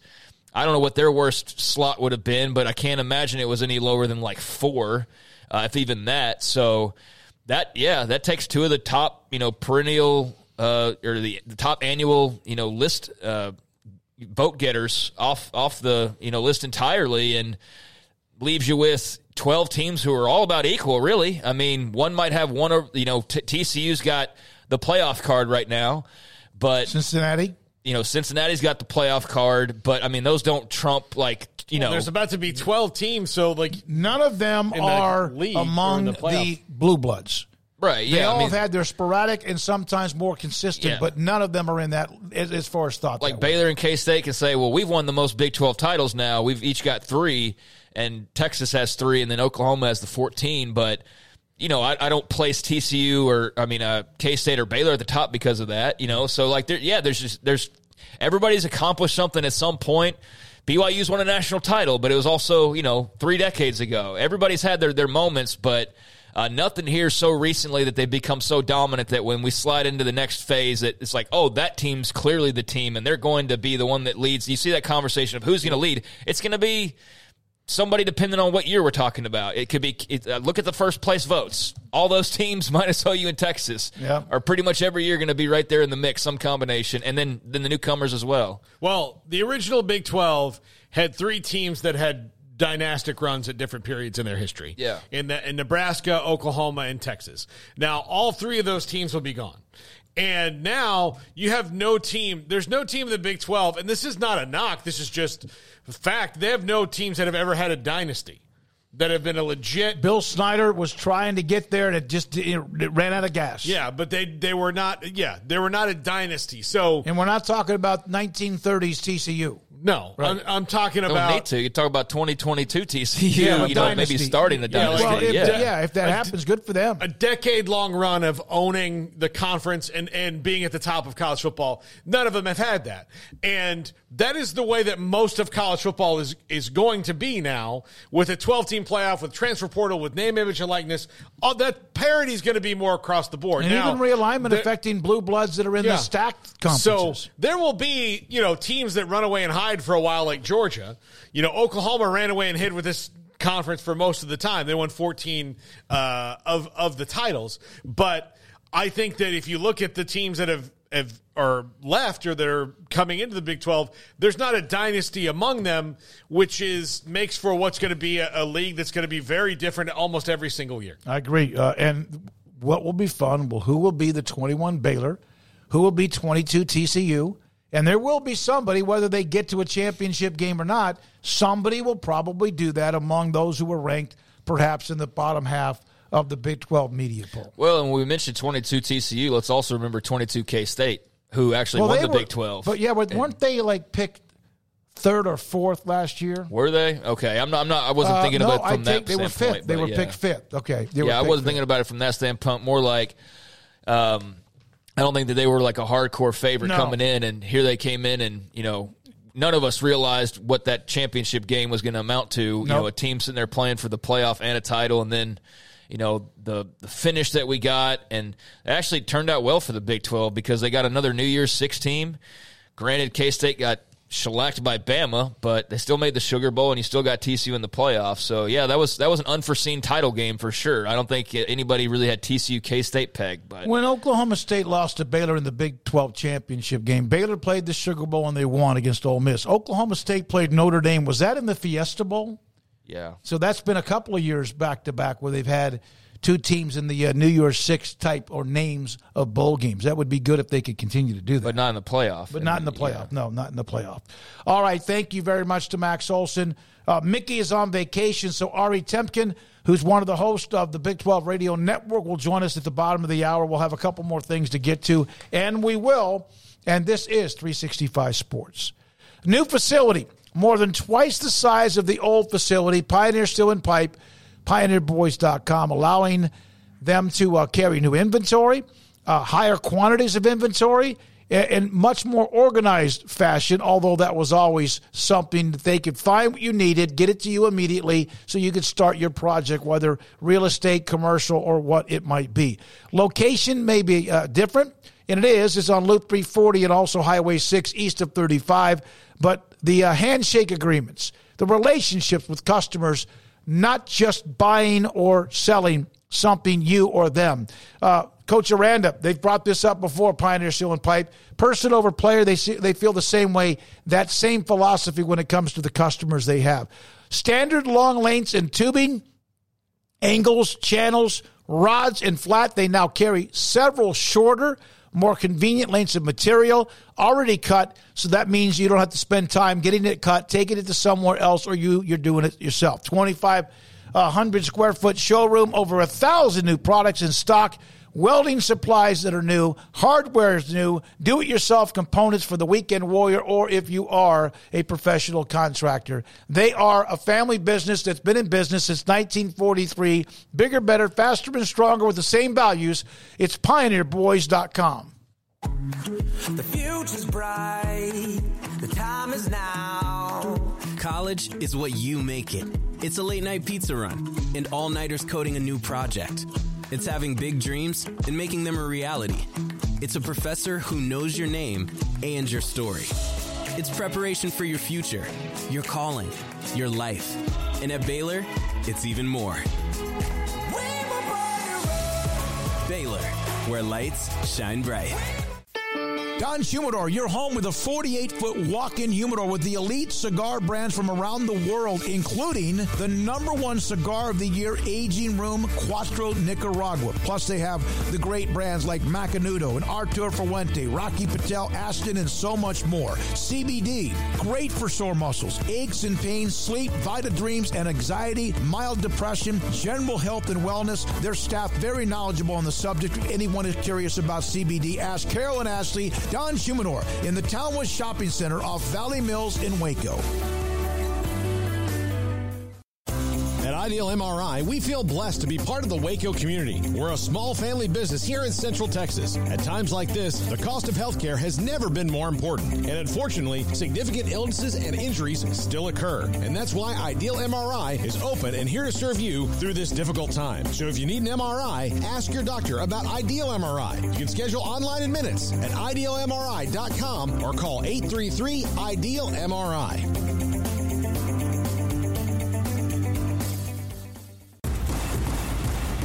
Clinic Men's Healthcare in Woodway is now proud to offer you men an exceptional weight management body sculpting product called semaglutide, also known as Ozempic or Wegovy. Semaglutide is an FDA approved weight management medication. Once a week injections of this powerful medication offers an average body fat weight loss of 20% within the first year of treatment. In addition to body sculpting, semaglutide also normalizes blood sugars and has the clinical research proof of reducing blood pressure, cholesterol, stroke, and heart attack risk. If you're like most men and you have stubborn fat that will just not respond to typical diets and exercise, then help is finally here. Semaglutide, affordable, highly effective. Google search Petty Clinic Waco and reach out to the Petty Clinic team today for a free consultation with Dr. Petty to see if semaglutide is right for you. Go to pettycliniclowt.com. After my first car accident, I feared the biggest damage would be to my wallet. I expected a mountain of bills and a long, drawn out process. But my Texas Farm Bureau insurance agent was there when I needed her and helped me get back on my feet and in my car in no time. Instead of a hassle, I got reassurance and a quick recovery. Stop by and see our agents at one of our three McLennan County locations. Coverage and discounts are subject to qualifications and policy terms and may vary by situation. 26 letters in the alphabet, over 600,000 words in the dictionary, and just three of them said together can change everything. Let's order pizza. Those three words lead to dough made from scratch and three fresh signature cheeses that blanket golden crust in a heavenly melt on Marco's Pizza that'll blow your mind. So visit Marcos.com to order and stop by Marco's Pizza in Belmead, China Spring, Woodway, and in Robinson. Marco's. Pizza lovers get it. This is 365 Sports, powered by SicEm365.com. The 4 o'clock hour is sponsored by Boozer's Jewelers, the wedding ring store, specializing in custom jewelry and repair, all in house. Now, here's David Smoak, Paul Catalina, and Craig Smoak. We have crunched the numbers and also dissected the Big 12 media, the preseason poll. I saw Jim Williams, our good friend, former television exec, who said they're talking football. Is, isn't it fun to just to discuss that and look at maybe ahead? We can do that every day. We do it at times every day, but at least there's something here for us to digest. And then go maybe in three or four weeks, maybe a month or so. I think it's probably more than a month. The AP and coaches polls will come out, and we can look at those Well, too. We'll have all the media day polls. It's just the Big Twelve today. We'll have the SEC PAC and everyone else. And Yeah. everybody. So that'll all be coming down the pipeline. Not to mention, you know, whatever you know stories spring up because of a quote or a, you know a line that a coach delivers that lands a certain way. You know, especially at SEC media days. Um, like what was it last year's Jimbo and Saban, right? That that was the whole to do. So yeah, there'll be plenty of that kind of stuff coming down the pipeline, and you know there will be realignment too because of the simple fact that you know I'm sure it'll get brought up at ACC media days at some point or another. At least in these various coaching interviews, even if that has settled down, you know it'll be a topic of conversation for the pack, and I'm sure it'll be brought up next week for the Big 12. If I was the Pac-12, I was thinking about this the other night. If you could announce the media deal on day one of Big 12 media days, how much of a little eh, would that be after the way the last year has gone? Yeah. Now, I don't think it appears they'll have one ready by next Wednesday, but if you really wanted to just kind of, oh, Brett, you like playing the game? Well, here's one right back at you. Drop that bad boy on day one of media days for the Big 12, and, you know, that'd that be- would that would take up a lot of the conversation. Yeah. There's no question about it. Yeah. You're, you're Maybe not, I'm evil, but that's just, You're- know. Yeah, you're not expanding. Sorry. Right. Yeah, yeah, yeah. But you know that like my point really being is that that will you know certainly be a conversation at, at some of these media days as well. Um, you know, All right, how, I let me ask you this: At the Big Twelve media days, will there be anybody that covers the SEC at the media days in Arlington? Because you know that Texas and Oklahoma Oh, media yeah. will Yeah. be, if it's where Nashville at the SEC media days. well, there was already some of the OU and Texas people covering SEC spring The meetings, uh, ADs and spring meetings, yeah. So yeah, that that will be a certainty. I think actually I've seen some Oklahoma guys who have already maybe yeah, maybe some Texas too. I don't. Yeah, I don't know. Maybe that we're going to go still the media days for the SEC too. Mm-hmm. Like they're going to go back to back. So, and that makes sense. I mean, that's there's going to be talk about them at SEC media days Mm-hmm. and just the onboarding and all of that. So, yeah, there there will definitely be some crossover. I, you know, beyond them, there won't be talk about any of that. I, I would think that the talk's going to be mostly for the Big Twelve about the league. Uh, you know, of course, one of those storylines will be the last go around for OU in Texas. Uh, but beyond that, I don't think they'll they'll be mentioned much. And yeah, there will be a sprinkling of realignment, I'm sure. Okay, I've got a question that just popped into my head randomly uh, because you mentioned Jimbo and Saban and their fight last year about it was you know Jimbo got mad because Saban said you know the whole class was NIL money and Jimbo you know wanted to like arrest on his you know like I'm a really good recruiter. What if he had been like, you know what? I'm a damn good recruiter, and hell yeah, I'm using NIL money. It's legal, man. I don't know why everybody still acts like, it's not. I don't understand it. I really don't. Yeah, it would honestly. to me it would be like after they invented like toilet paper that didn't hurt you that wasn't like didn't have wood chips in it if somebody walked out of the bathroom like oh he uses real toilet like regular soft toilet paper. Like yeah man i don't have a pine cone in my butt. All right? It's yeah. better. Yeah. like this is working. We don't have like we can take the veil down. If he had just reacted of like yeah you know it's unfortunate that nick has to pretend like it's not happening at his school or that it's worse that it's happening here but yeah we're certainly doing it. We have alumni that are enthusiastically give them giving. We encourage them to continue doing that. And yes it's working for us so i'm going to keep doing it But Yeah. it doesn't hurt to get a few more million. I don't recall what his exact, you know, responses were, but yeah, that was a prime opportunity, if anything, to rally the troops even further and say, like, yeah, we got a damn good collective, and we're going to be one of the best in the country, and our terrific fans are going to ensure that. And yeah, you better get ready because you know, like he could have said any number of things and shot back and been right because yeah, what are we what are we pretending like that this isn't really going on? I mean. We ripped the veil down. Why are we pretending that the wizard's still back there and we don't really see what we're seeing? I mean, it's just come out with it. You everybody's got NIL, they've got collectives, some to a greater extent than others, and you're damn right. A and M and Alabama and name a school, all of them are doing what they can. If Baylor or TCU or West Virginia had somebody pony up ten million dollars, they're not going to. Uh, uh, let's not talk talk about like yeah and they're going to go use it and they're going to get the best players available just like everybody else does with their donations and yeah that i thought we all kind of understood that's the way it is now and yeah so it, it's weird i agree with you that Who- yeah. still act like it's the old days Who among those who are not what you consider, and I hate, I get kind of tired of the term blue blood, but it, it fits. Who among those who are not a part of the royalty of college football um, have done the best job of embracing NIL?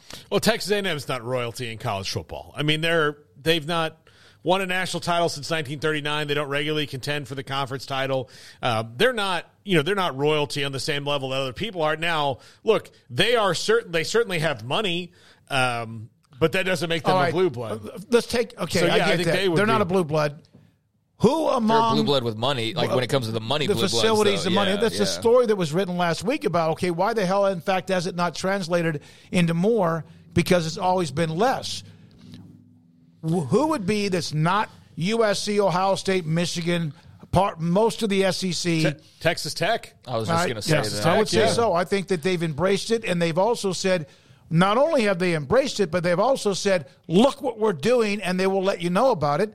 And Well, why? Because they use it to rally the troops, just like Jimbo could have done with the mm. Saban comments. Have been like, yeah, we have a collective, and yeah, we're using it to pay young men and you know help their family. Like he could have really done a number on Saban if you think about it Yeah. in hindsight. But yeah, t- I mean Texas Tech, every player plus walk-ons getting you know tens of thousands of dollars. And you know that walk on isn't just i mean i'm sorry and i don't mean this as a negative in any way shape or form uh, but we know what the intent is there. It's not to reward the walk ons and you know make their lives better. Like there's some element of that but let's just we're all adults that's to have as big of a roster as you possibly can Yeah. if and you have to 20 scholarships left, you can have 35. Exactly. Yeah. So it's smart, it's strategic, and maybe it's what puts them over the top of other Big 12 schools. We'll have to see on that. But yeah, because of that reason, I would say Texas Tech. Now, it's not something that I follow super closely where I'm like, this team's NIL is awesome and versus, you know, but they're they're ones that immediately jump to mind as far as a non-blue blood. And I really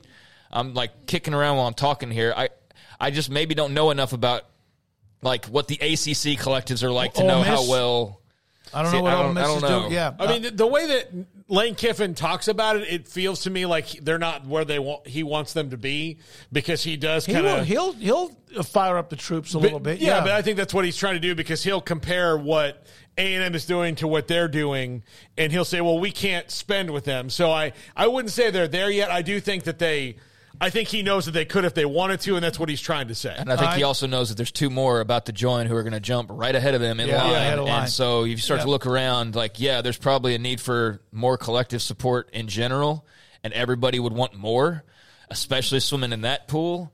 But now you add two big old sharks that are about to join, Yeah, and you if got you're Lane couple Kiffin, you got to go like, huh? Well, um, something's got to give here. So yeah, Chris Super Chat. Guys, I know it sounds, and Chris, we appreciate it. Guys, I know it sounds absurd, but I have heard, now I don't know if there's any kind of whatever out there, the Saudis were interested in college football. What are they not interested in? Uh, how concerned should people be that they reach a deal with the Pac 12 for exclusive broadcast rights? One, I think the Saudis are interested in everything. And if that happens and you're the Pac 12 and you could feel pretty good about it, I mean, if that can help you get what you wanted even more. All right. But I'll say this. Now, this is just hypothetical. Right. I, and where I've seen a couple, I, I even Googled it, Chris, when I saw your super chat. David, and David Ubben it's wrote all- a column about it uh, on the Athletic about what if they, you know, they did. I don't know if that, like that's probably f- way far down on their list. They want to get into professional sports first. That's where they they want to get into. I wouldn't be surprised to see them. I mean, look, they're trying to get into the. I don't think they want a conference. I think they want a. They want all of it. Yeah, um, or I mean, they bought they they bought their way into a couple of teams here and there and some other professional sports, but um, okay, Stanford and Cal did not want Baylor to come to the Pac-12 because they were a religious school. Are they going to stand? I mean, now granted, Baylor's not bringing as much money as the PIF will, but are they going to really stand idly by and have people go like, "You didn't want Baptist in the league, but 9/11 you're good with"? Like, okay, How much are you worth? How much can you swallow and or turn your head and cough? Um, yeah, I mean, I think that that's probably low on their priority list in theory. I mean, it could certainly happen. I think, you know, the pack would probably be the most receptive, receptive to it, actually. Um, you know, just seem like, uh, I don't know, like they, they, they would just be probably a, good candidate to need a, a, a big dose of money like that. That would be like all over that part of it.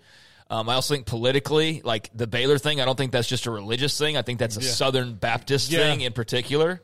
Um, so I don't know that that really like hinders them, like the whole uh, religious side of that compared to the Southern Baptist part of, of Baylor, for example. So yeah, I don't know how much of a hindrance that would be, but yeah, I, I think though, like here's here's where I kind of stop with it is if you're going to take the big swing of you know entering the college football game, which I would hate to see that. Like let's let's I know you probably look far enough. Everything's owned by somebody who's not Mhm. American or whatever. Like I, I get the world that we're living in, but can we just even pretend for a little while, or have it be as close to possible as we can that it's still an American sport run by Yeah. American people and all that?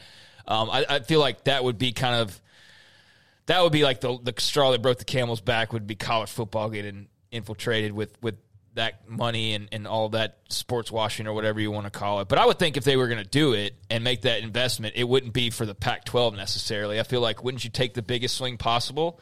If you're going to go get the PGA Mhm. and you're buying, you know, pro sports franchises, would you not go for the luxury line? And, and all due respect, I wouldn't expect them to buy the Big 12 either.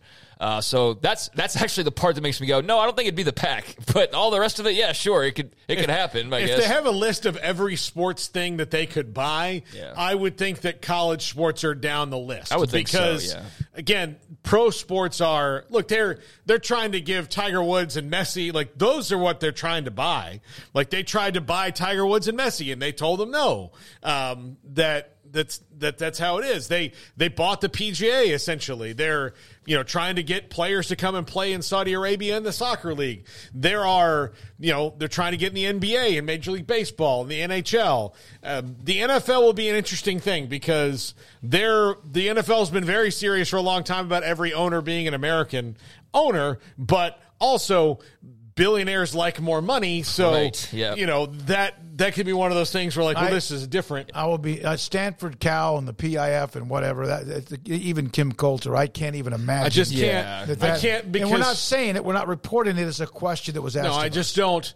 I don't see it as one the highest priority on their list. I don't put anything at all past them uh, because of what they're trying to do with all this unlimited money that they have. Uh, but uh, I don't think that'd be a high priority. And then I do think that you would have to, um, if you look at how badly it's gone for Jay Monahan's at the PGA Tour. Um, We've heard a lot more from a lot of colleges about how they feel about how things go in other parts of the world than we have from the PGA Tour. And the fact the PGA Tour didn't have to say anything about that ever, in fact, playing events over there until it became a fact that the players were going to take money and leave. So yeah, Jay Monahan's never had to talk on world issues until a year ago. But How'd that work out? yeah, but places like Stanford and Cal and you name a university, they're always doing it.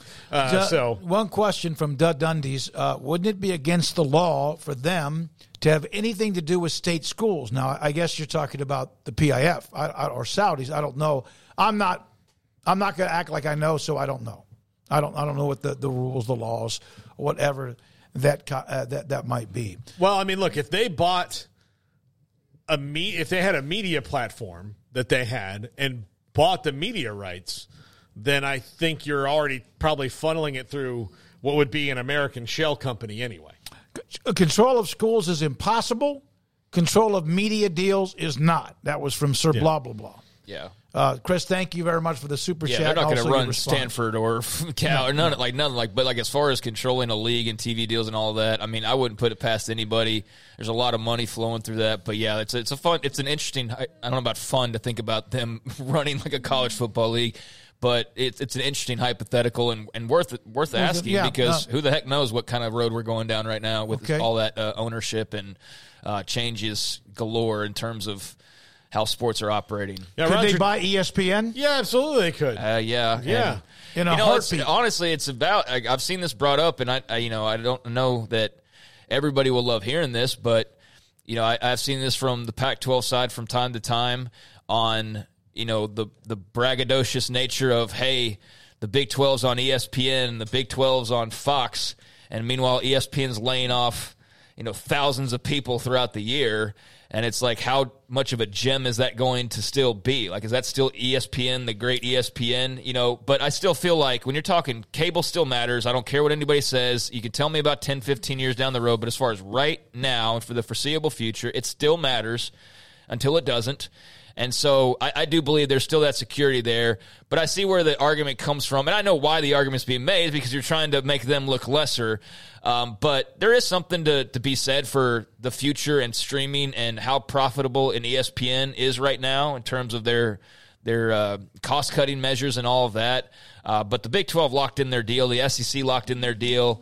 Most other conferences have some sort of a deal with them. So from that standpoint, I think uh, it's it's a question that's it's interesting to look at, but it's not that far down the road yet to think that you know ESPN's jumping the shark when it comes to college football broadcast and things like that. No, I think I think ESPN's problems are not just the. I mean, it's Disney as a corporation spent a decade buying a lot of stuff, and Dude, that- a few years ago, they were buying everything for like five times the price tag, and uh, yeah, and they've, they've lost millions of subscribers. They're trying to do the straight to consumer thing, right? Direct to consumer thing now, but they have compared to when they were the baby in the late seventies when they first came on the air, and I would sit there and like, wow, they're not doing direct to consumer yet. That's the big theory That's- from Marchand that they will, or, or Ourand, one of those two, that that was what eventually will happen is they will launch direct to consumer, but that's still a work in progress. But there is the belief that that will be inevitable here in the next, you know, less than handful of years. I always thought, and I could be behind the curve on this, but I always thought what ESPN was when it first came out was really it, it was for someone like me, all of us, it was the go to. I'd watch the Sports Center, whatever, but it almost as if they got too big. They had too many wings. I shouldn't say in the White House because that's a common thing going on this week. But they had they had too much. It's like they got to be too large, and you wonder sometimes where could you find this or this and this, and sometimes we battle that with who we are. Is how much can you branch out without losing who you are and the core of what you do? Yeah, I, I think and that- the politics and the fact that the, the things have changed when you had them on channel twenty seven. Yeah, I th- I think There's a lot of reasons. But Yeah, but I mean they they bought like a ton a ton of stuff. And a lot Like of that like contracts, right? Yeah, Yeah. contracts like you're talking about ESPN with you know contracts with media rights. The Disney bought I mean when you talk about buying Star Wars, Marvel, Indiana Jones, like all these things that they own now, free and clear that they've they bought straight outright that now have to turn a profit for them every time they do something with it. So every time they make a comic book movie, every time that you know you put a league on television, it has to turn a profit for you. So yeah, the NBA is probably going to do that for you, but. I don't know about anything else. You know how it how it's going to spin uh, other ways around. So yeah, they've got they've got a lot uh, that they've got to cover up for, and they'll probably figure out a new way to do it. But yeah. All right, uh, it's four thirty-eight. Go ahead. Oh, I, I, I'm oh technical. Oh, we're off. Is that it? Let's take a break. This is 365 Sports. Takes time to reach goals. It's a truth that applies to more than sports. It goes for your financial goals as well. You work hard for your money and you deserve an investment strategy that lines up with your game plan. And Chuck Verno, your Edward Jones financial advisor, can help. If financial investments aren't putting forth the effort you desire, stop by today for a financial review. Chuck Verno, 720 North 64th Street in Waco, 254 732 1161. Edward Jones, member SIPC. Bye. With so many companies and policies out there, it gets so confusing shopping for insurance, and I never know if I'm getting the policy that's right for me. Luckily, I met the team at the Niche Group Insurance Agency. With the Niche Group, you can go to one company and get access to coverage options from many insurance carriers, and you get to speak to a real person about your specific coverage needs. With the Niche Group, I know I'm getting the right coverage at the right price. If you need insurance, talk to the experts at the Niche Group at 1 800 258 8302 too. Automatic Chef Canteen is a full service micro market vending and office coffee provider with state of the art vending equipment, a wide variety of products, and offering custom fitted micro market vending office coffee solutions for your employee break room. You want a full break room solution and a workplace oasis? Well, Automatic Chef Canteen, locally owned and operated for over 50 years in Central Texas, also includes in house mechanics on call 24 7 for fast, reliable service and maintenance. Automatic Chef Canteen, 6900 Imperial Drive in Waco, or online at automaticchefcanteen.com. TFNB Your Bank for Life is the official local bank of Baylor Athletics. Find out why more Central Texas are making TFNB their bank for life. Sign up for our Edge checking and savings accounts to earn interest or cash back. With five convenient locations and an award winning mobile app, banking has never been easier. TFNB, your bank for life. Member FDIC. Three Nations Brewing Company has 16 different beers on draft with a new beer every Friday. It also offers two air conditioned tap rooms, a large indoor beer hall, a second floor mezzanine offering a great overview of the brewing company and equipment and patio where you can relax under the shade. Plus, you can now experience the new Three Nations Beer Garden Grill on our shaded patio. Grab a cold beer and enjoy a bite from our freshly prepared and delicious menu. Street tacos, quesadillas, freshly cooked burgers and dogs, and veggie burgers too. Nachos and so much more, all prepared and cooked on site. So come visit the award winning Three Nations Brewing Company on East Vandergrift off I 35 in Carrollton.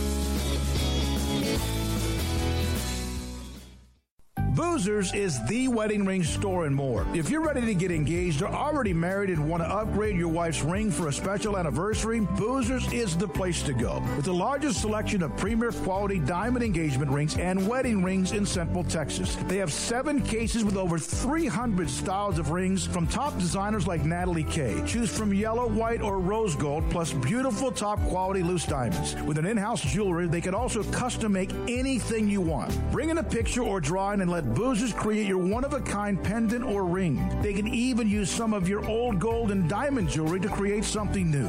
At Boozers, you'll find a great selection of quality timepieces, and Boozers is the place for expert watch maintenance and repairs too. They specialize in expert Rolex watch repair for fine jewelry, watches, custom work, and more. Go to Boozers on Valley Mills and Lake Air Drive in Waco.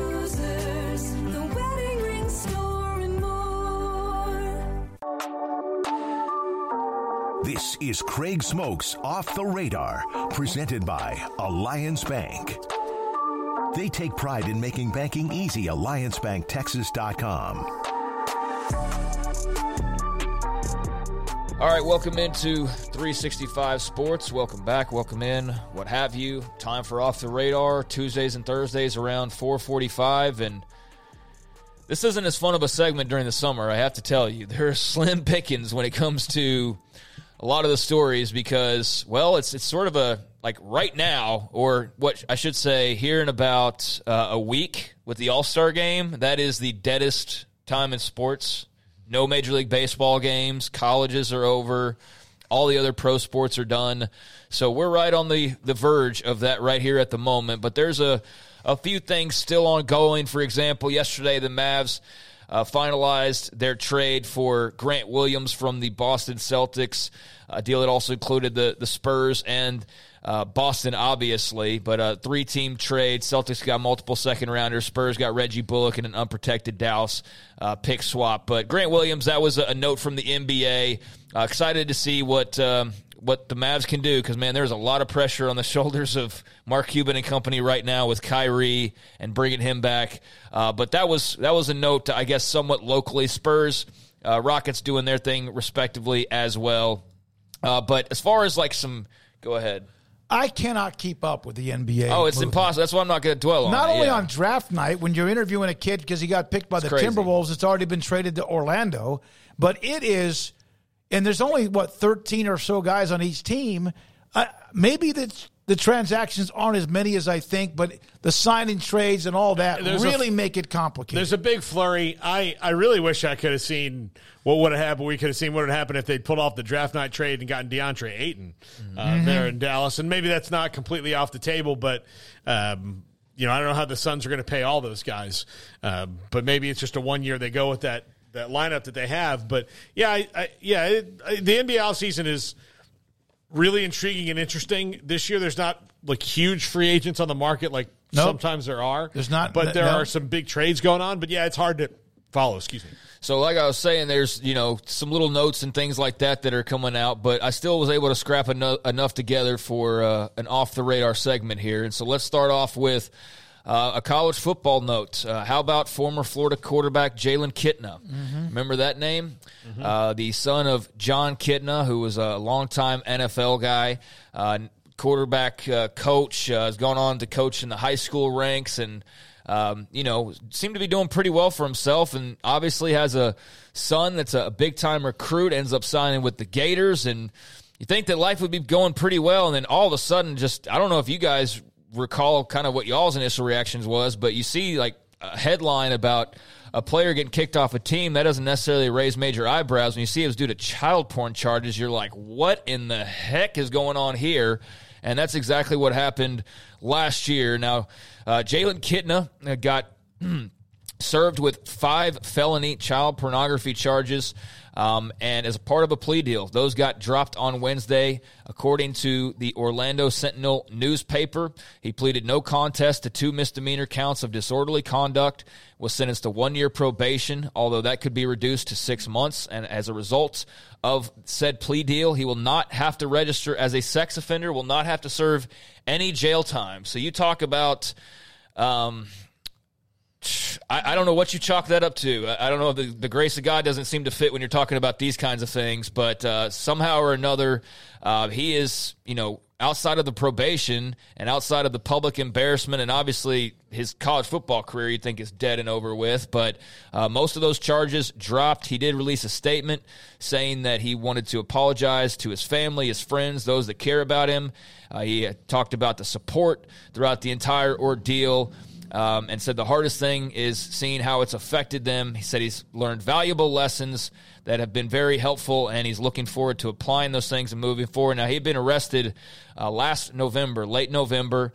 He had apparently shared some uh, images of sexual abuse on Discord and told police that he remembered uh, having shared a couple of pictures, but he thought that they were legal because they were online, which. I don't really buy that, but you can kind of like okay, but does anybody really buy that? No, no, Based I don't think so. Based on the so. legal system and the loopholes, you you know. So what, I ask you a question: Is is he registered? No, no. I just said he's I- not going to I be wanna registered make as sure sex caught- offender. well, that's- yeah, that's- mm. So I I I read Edgar Thompson, who we have on the show all the time, that covers the Gators very very very well. Um, he um, I read and he said, and he you know put up for what it's worth, you know the the digital forensics they did on his computer and his phone and all these different things.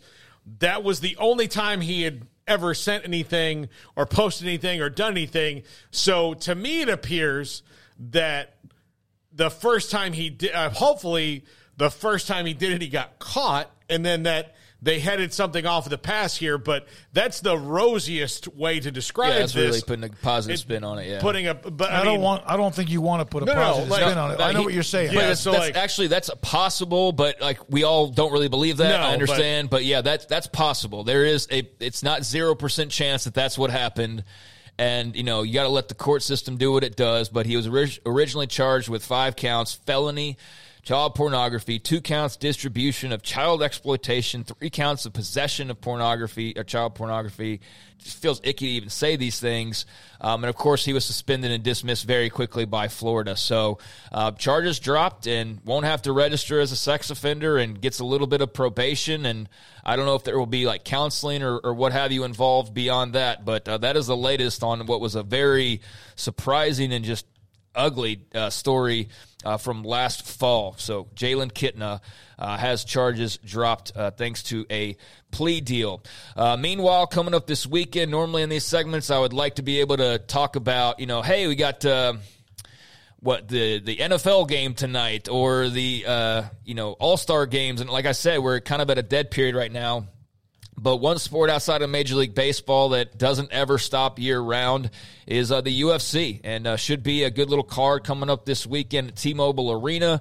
UFC 290, Alexander Volkanovski uh, defending his championship against Yair Rodriguez, featherweight title on the line. Volkanovski, have you all watched him? I know that we don't talk nearly as much UFC as we used to, like Conor Mania, Rousey. That was years and years and years ago, and there was some remnants of other fighters uh, along the way that, that kept it interesting. But I do feel like there's sort of this, there was kind of a drop off, right? Like I think as far as just mainstream interest, I don't feel like it's there nearly as much. Jon Jones being in and out with suspensions affected that because he was certainly a big draw.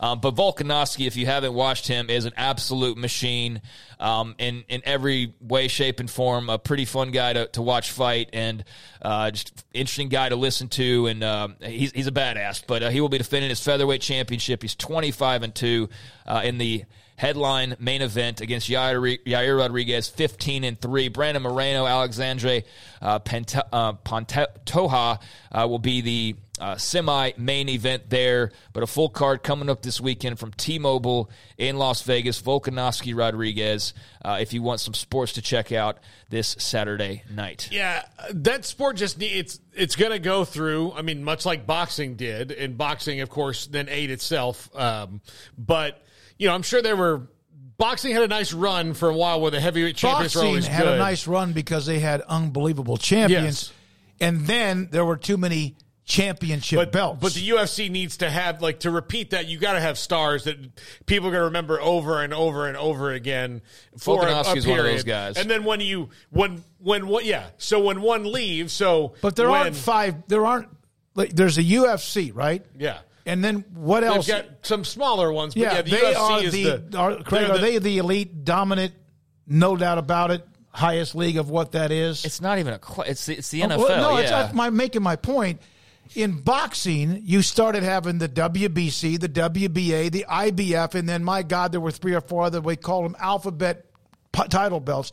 That's what killed boxing. Yeah, but the and the, the the reason that boxing was had it going so well was you know if the heavyweight title the heavyweight guy lost and the next guy for the most part had a nice little run or they went back and forth against each other for a while there are people who can use so a decade ends guys retire there's a new decade new blood rolls along so boxing also has guys who won 20 years ago who are fighting every once in a while now. You know, it's, Yeah, it got to that point because because the the highest level boxers were just not very good. that they weren't like I, I'm not going to use the word. They weren't that good, and so others just anyone could win a title.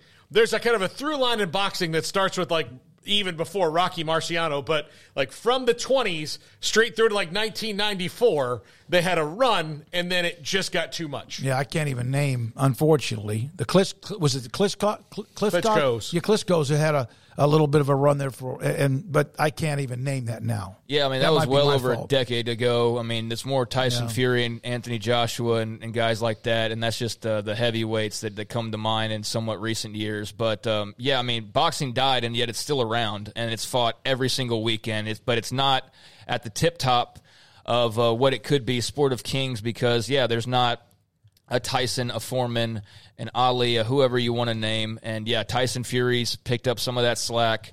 Uh, the Klitschko's years and years and years ago. I mean, one of the Klitschko's has been a mayor in Ukraine throughout this entire war. Um, so they've they've been you know gone for a while. But uh, I do think that the UFC is as healthy as it's ever been. Like, I mean. Everything you guys said is right, but they are the healthiest they've ever been financially. They're owned by Endeavor. They're now partnered up with the WWE and an offshoot of Endeavor. Like they are as successful as possible uh, as a fighting organization. I just think, going back to my original point, that there's just a lack of crossover stars like a Ronda Rousey, a Conor McGregor, where they had a handful of those people years ago. And now they've got really great fighters like Volkanovski and plenty of others. Uh, but it's just it it's not uh, it doesn't resonate I think as frequently as it seemed to a few years ago, but still it's, it's as wildly successful as it's ever been. Do they need bad boys too? Like Conor became that. There's the one that was that had the mohawk that was dominant. Eventually got beat. Do they need a little bit more of that, or is is does it matter? I mean, that was yeah. You're talking about Chuck Liddell. That Yeah. was a really long time ago. That was when they really were launching into a different kind of stratosphere. He was one of the guys that helped them do that like 20 years ago. Um, but no, I, I don't. I just think that they they hit magic. They hit magic at a time when it was just popular and hit the right audience, and you had again a bevy of stars who people were interested by. Yeah. They were interested by Ronda Rousey and who's this chick who's, who's badass, and then they were more interested in Amanda Nunes, who was really a, a badass. And you know, Conor had his moment, and then that was followed up by Khabib, and Khabib Nurmagomedov is a fantastic. All-time great fighter, but you had some of the guys like him or GSP that retired and, and cut their range short. You had Jon Jones who was getting in trouble constantly and cutting his range short. And I just think it was a combination of things. But they're as healthy as ever. That'll be a great fight. Volkanovski's incredible, and so enjoy that. Like I said on Saturday, uh, if you so choose. And uh, final thing here: uh, home run derby participants have been announced. Eight players taking part at uh, the All Star Game uh, annual festivity, uh, the Home Run Derby uh, at T-Mobile Park in Seattle, coming up on Monday night. They've released as they do the Home Run Derby bracket, uh, the matchups for the first round of this, and you'll have Luis Robert Jr. versus Adley Rutschman. And should probably uh, break more of a little bit of a capsule for you here as far as each guy goes. But uh, with Robert, you got uh, him from the White Sox. You've got Rutschman from the Orioles. Um, now, it's also got a little note here of, of when they, the number of home runs they had. But Robert, 25 home runs when he was announced as a participant to Rutschman, who had 11. So that's one matchup. You've also got Pete Alonso versus Julio Rodriguez. Alonso of the Mets, he had 25 when picked. Rodriguez, of course, sensational young player for the Mariners. He had 13 home runs. So that'll be a matchup. You also got Mookie Betts versus Vladimir Guerrero Betts is Jr. representing the Red Sox, right? Betts uh, representing the Dodgers. He had 23 homers when the field was set, and Guerrero Jr. Uh, had 13 when the field was set. He, of course, of the Blue Jays. And then in the final matchup, Adolis Garcia of the Texas Rangers. Adolis, yeah, he had yeah. Adolis Garcia.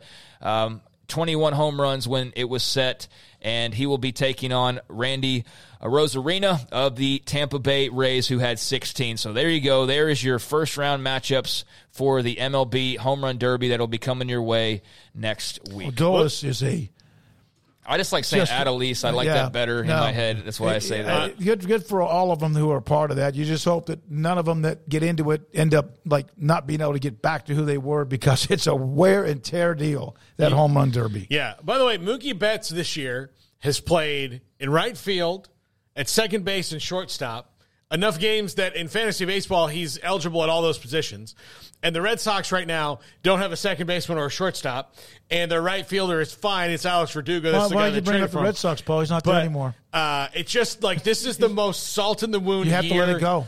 It's the most. It's it's like the Dodgers are picking on me It's more of a salt in the wound this year than it was originally. because they don't have all those things, and now he's doing them all. he did And- it all before. If he would have, but they didn't let him, and Yeah. it's just I'm just so mad He about it. is But no, so I think it's going to be good. Yeah, He's a great player. Yes. Can't believe anybody who had Mookie, Mookie Betts would let him go. I can't either for nothing, Paul, for uh, literally nothing. Craig, thank you. Odolis Garcia has been a phenomenal story, along with uh, a lot of the players of the Rangers. But their lead after losing three out of four to Houston is down to two after losing to Boston. In fact, last night. Thank you, Craig.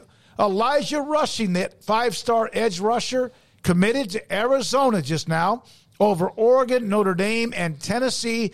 He becomes the University of Arizona's highest ranked football commit ever. This is 365 Sports. Texas Beef House.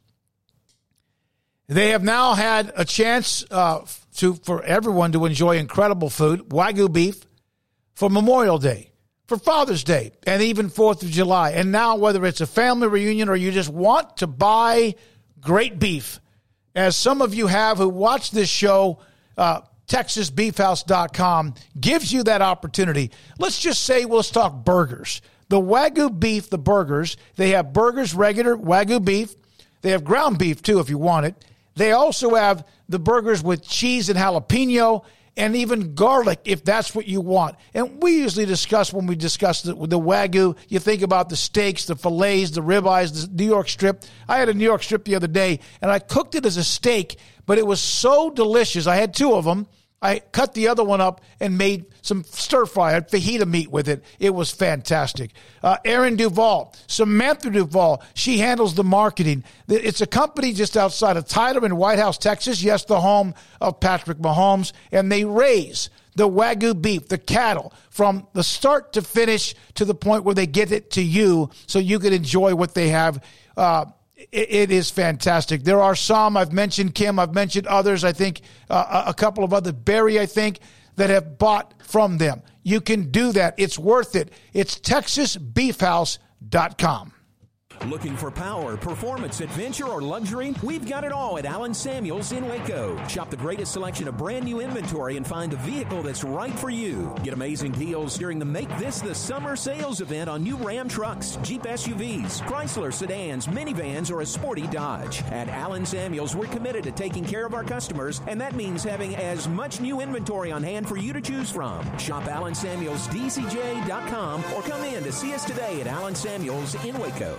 Pizza, burgers, and Bears football. There's no place around Waco that serves them all other than Bubba's 33. Come show your green and gold and enjoy some of Waco's best food and beverages while watching your favorite team, the Bears. When real Bears fans get hungry, Bubba's 33 is the number one spot for ice cold drinks, hand stretched, stone baked pizzas, and bacon infused burgers. Join us for indoor or patio dining. Bubba's 33, Waco's restaurant and proud supporter of Baylor Bears football. Sick 'em Bears. Baylor Scott and White Southwest Sports Medicine Orthopedics, the team physicians for Baylor Athletics, diagnosing and treating all sports related injuries, including concussions. These specialists also provide orthopedic services for athletes and non athletes alike, whether it's knee or shoulder pain, a wrist injury, orthopedic spine care, and even an arthritis and total joint clinic. Trust the doctors Baylor Athletics Trust. Baylor Scott and White Southwest Sports Medicine Orthopedics wants to get you back in the game.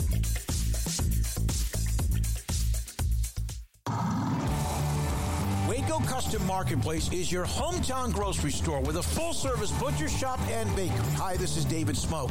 The butcher shop can take your customized orders for seafood, pork, and poultry and custom cut your favorite steaks from bacon wrapped fillets to T-bone to bone and ribeyes. Cut specifically the way you want. They have Norwegian salmon fillets, catfish fillets, sliced ham or turkey and lunch meat, variety of cheese available, and several options of sausage links. Fresh chicken breast or whole chickens, sliced bacon, pork chops, ground beef, marinated beef, and chicken fajitas, and always large briskets available, plus fresh vegetables. So the great product, customer service, and family tradition of the Bauer family continues at Waco Custom Marketplace, open Monday through Saturday. A full service butcher shop and bakery available. Waco Custom Marketplace, 425 Lake Air Drive in Waco, or WacoCustomMarketplace.com. When we moved to Texas, we were like fish out of water. We didn't know anyone in our neighborhood until our Texas Farm Bureau insurance agent came to the house. She was so helpful and reassuring, a friendly face with that Texan hospitality I'd heard about. When we purchased a Texas Farm Bureau insurance policy, we knew we were making the right choice. We knew our family would be protected. Stop by and see our agents at one of our three McLennan County locations. Coverage and discounts are subject to qualifications and policy terms and may vary by situation. How did Edward Jones become one of the biggest financial service companies in the world? By not acting that way. Financial strategies, one on one advice, it's a big difference. And that's why Brad Wilson, your Edward Jones financial advisor, makes sense of investing. Experience the difference for yourself. Brad Wilson, 250 Sharon Drive in Woodway, 254 776 4337. Edward Jones, member SIPC. This is 365 Sports, powered by SicEm365.com. The 5 o'clock hour is brought to you by Edward Jones and financial advisor Cam Heathcott. Edward Jones, making sense of investing. Now, here's David Smoak, Paul Catalina, and Craig Smoak. All right, here we go. This five o'clock hour take you up until six. We have Ari Temkin coming up at five thirty. Paul's top five in about forty-five to fifty minutes. Joined by Andy Staples of On3.com. And Andy, uh, I thought your announcement of where you're going or now at with On3.com, just like an athlete with the commitment picture, committed, tearing open your jacket, and there's a T-shirt or a shirt with On Three. Who came up with that idea? Was that you? That was me because when you in real life were a zero star walk on, you always wanted to get the five star treatment. So that's one thing I told him. I was like, listen, if we're going to announce this, let me announce it like everybody else because we've got a guy who does a lot of the recruiting edits, the, the commitment edits for the for the recruits. And so uh, we took some goofy pictures and sent them to him and said, you know, do do your worst. And it was uh, it was tremendous. It was more than I could ever have hoped and dreamed for. So, when is your show going to be on? And the I, I'm, I'm sure you're still going to write, uh, which would be a, a tragedy if you just went all video. We'd we'd lose that. But how is the new, what's the new show going to kind of circle around? Uh, how's it all going to play out? It'll be very similar to the podcast I did when I was at the Athletic, where we we do five new shows a week. The, the difference is now it'll be a more fixed schedule, whereas before we kind of recorded when we recorded, and sometimes we went live, and sometimes we didn't we're going to try to go live as often as possible. So if people like doing that, like interacting with the show, and want to be with us on YouTube, they can. Or if they want to get it in, in podcast form the next morning, then it'll be there for them. So we're going to record in prime time, uh, 7 p.m. Central, uh, most nights, and then we'll be live a lot of nights. And then the next morning, if, if you want to listen on your commute, it'll be on all the podcast platforms. So it'll all be there for you same same concepts, hitting all the biggest stories in college football, and just trying to have as much fun as we can because it is the uh, it is the most fun sport in the world. It is the most fun sport in the world, Andy. You're absolutely right about that. It's about to get you know even more intriguing in some ways with just all the stuff that's on the horizon, from uh, you know realignment to expanded playoff and all of that. You know, it's a, very interesting time in the the media industry. Um, but how do you feel about the way college football and, and the media and the support and the fandom has kind of adapted and is also, I don't know, it feels like there's a little bit of growth ongoing as the sport starts to, you know, blossom a bit? Well, I mean, it's the second most popular sport in America right now behind the NFL. So it's doing all right. And it's funny because all the, the muckety mucks in charge said if NIL ever came to be or this ever came to be, that it would be the death knell of the sport. No, it's, it's actually growing. And, people seem to like it. And if you look at the what they're paying to televise it now, it's the, the numbers are, are monstrous. So uh, it is it's just getting bigger, and I think people. Yeah, it's interesting. The, the NIL stuff, I, I don't think anybody cares unless there's a big story about it where, you know, I did a story on this, this guy that Florida had signed and there was a contract for $13.8 million where there wasn't actually any financial backing behind it. Like that was a that was a big deal. Or if somebody has a really funny commercial, like when the hmm. dude named Coldis Crawford, who was yeah. playing for Nebraska, did an HVAC commercial. So that's all that people care about with that. More than anything else, they just want their games. And I, I kind of think the pandemic made us not take it for granted anymore. Like, oh, this could be taken away from us. There could be times when this doesn't exist. So let's enjoy this. Let's let's watch it. Let's go to games. Let's have fun with it. And I I, I really think people have embraced it. I think people are excited about the 12 team playoff. You, you get your, your usual stick in the muds who don't want anything to change. Uh, they want it to be like it was when they were in eighth grade. But I think everybody else is looking at it like, hey, my team might actually have a chance. My team might actually be able to compete for the national title instead of just these same three, four teams. In fact, with that being said, with the 12 teams, there will be more of the higher um, the hierarchy of college football. But what does the playoff do? Does it help the blue bloods more, or does it help the ones who perhaps otherwise would be left at home? I think the way they structured it helps everybody a little more. And and you know, so you guys obviously follow Baylor very closely, and I'm I'm very interested to see what the Big 12 looks like in this new iteration because we start in 2024 with the 12 team playoff. Oklahoma and Texas are gone from the Big 12. The the four schools that are coming in this year will be there, so you, they'll be at 12 unless unless Brett Yormark gets two more, which I know that's always a possibility. But you think about it, even without Texas or Oklahoma, if you look at the numbers since the playoffs started, the the that version of the Big 12 should be able to get two teams in most years. And I don't know in, in a different format if Baylor, K State, Iowa State, Oklahoma State, schools like that would feel like they had that decent a shot at it. Like they're you know, the 14 playoff, Baylor and TCU were, were close in, in 2014, but it hasn't felt that close for them. They'd be in a lot of those years. You know, when they won the, the Big 12 a couple years ago, they'd be in the playoff. And I think that changes your view of the whole season. I, it, it, changes your excitement level before the season, and it changes how engaged and interested you are during the season. Yeah, Andy, I think it's it's probably the best idea they've ever had to to not make college football the survivor pool where when you lose unless you're a certain handful of teams, once you lose one game, you're out. And so that that was the other thing I never understood the argument against of like, well, if my team lost on October 10th, then I can forget about January 3rd altogether. It just didn't seem like it made sense. Yeah, it didn't. It never made sense to me either. And the only argument people could give for why they wanted it to be that way was, well, I want to see the best team. Okay, well, you don't know if you got the best team because for the longest time it was, is it the undefeated team? Like, I remember 2012, Notre Dame gets destroyed by Alabama in the national title game.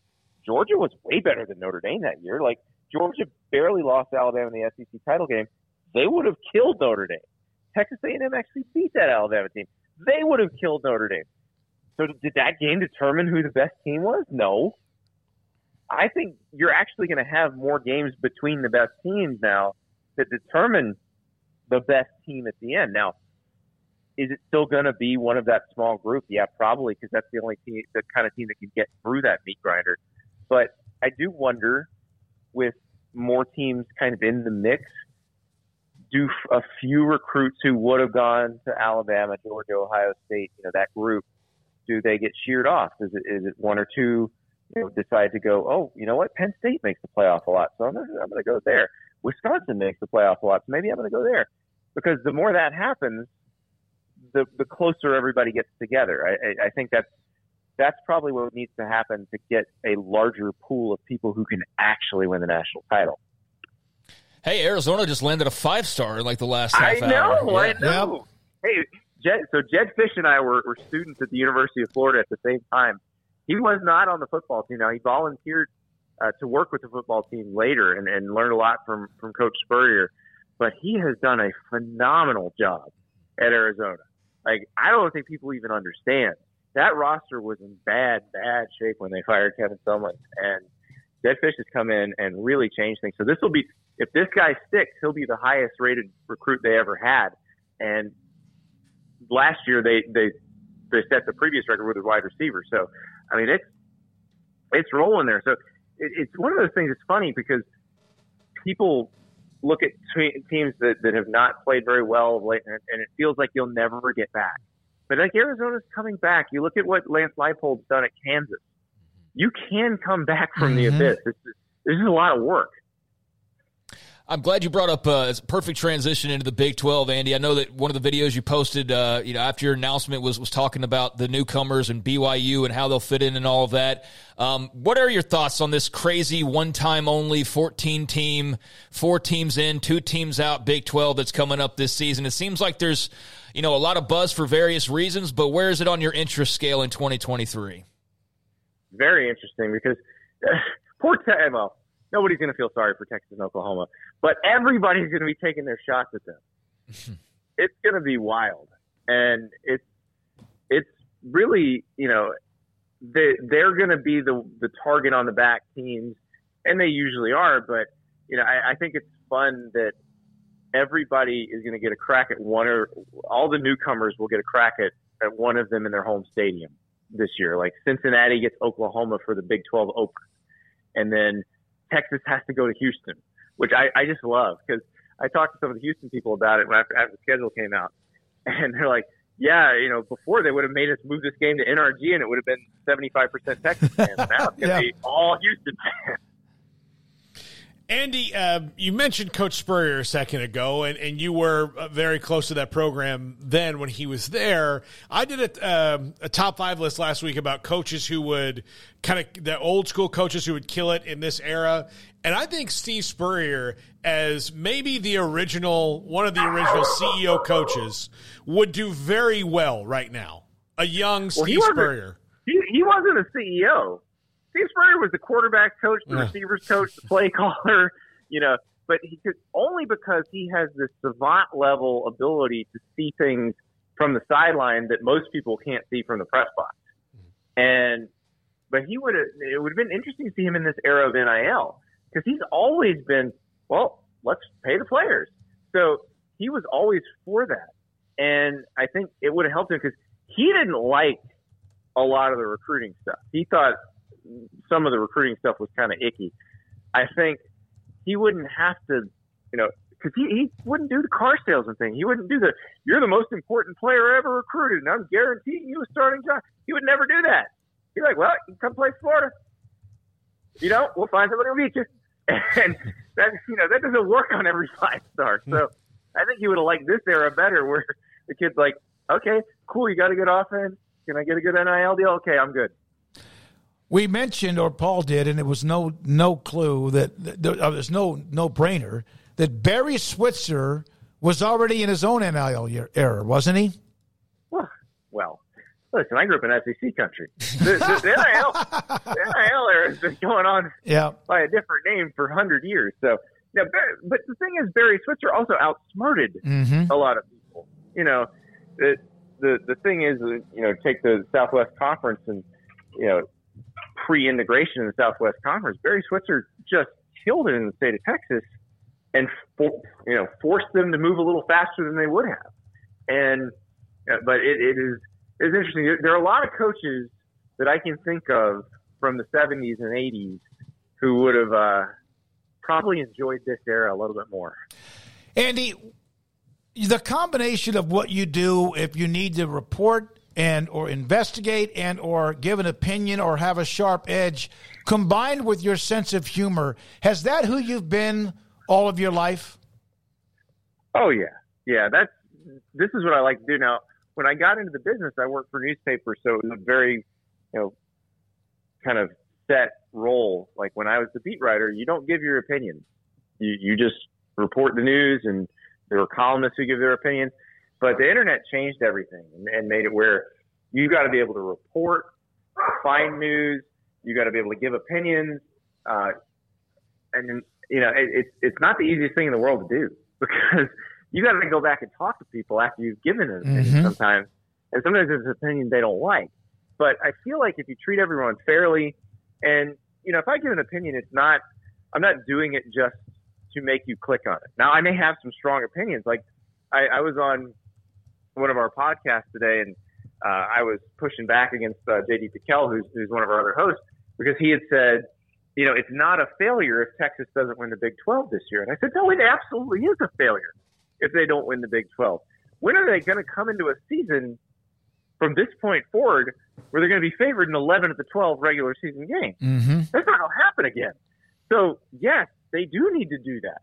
And it's a strong opinion, but it's a legitimate one. It's this Texas is loaded this year. This is as talented a team as they've had probably since when Mack Brown really had it rolling. And they need to be able to win. So that means they, they need to be able to, to beat Kansas State. They need to be able to beat TCU. They need to be able to beat Baylor. And in the past years, those have been games they've struggled with. Then I have, if you don't mind, one follow up, and uh, I know the dog wants to go out. I think here pretty soon. will schools like Texas or Oak, and again, Texas has struggled really on and off. Not there have been some better years than others, but the last ten or twelve years, Oklahoma had their first in a long time.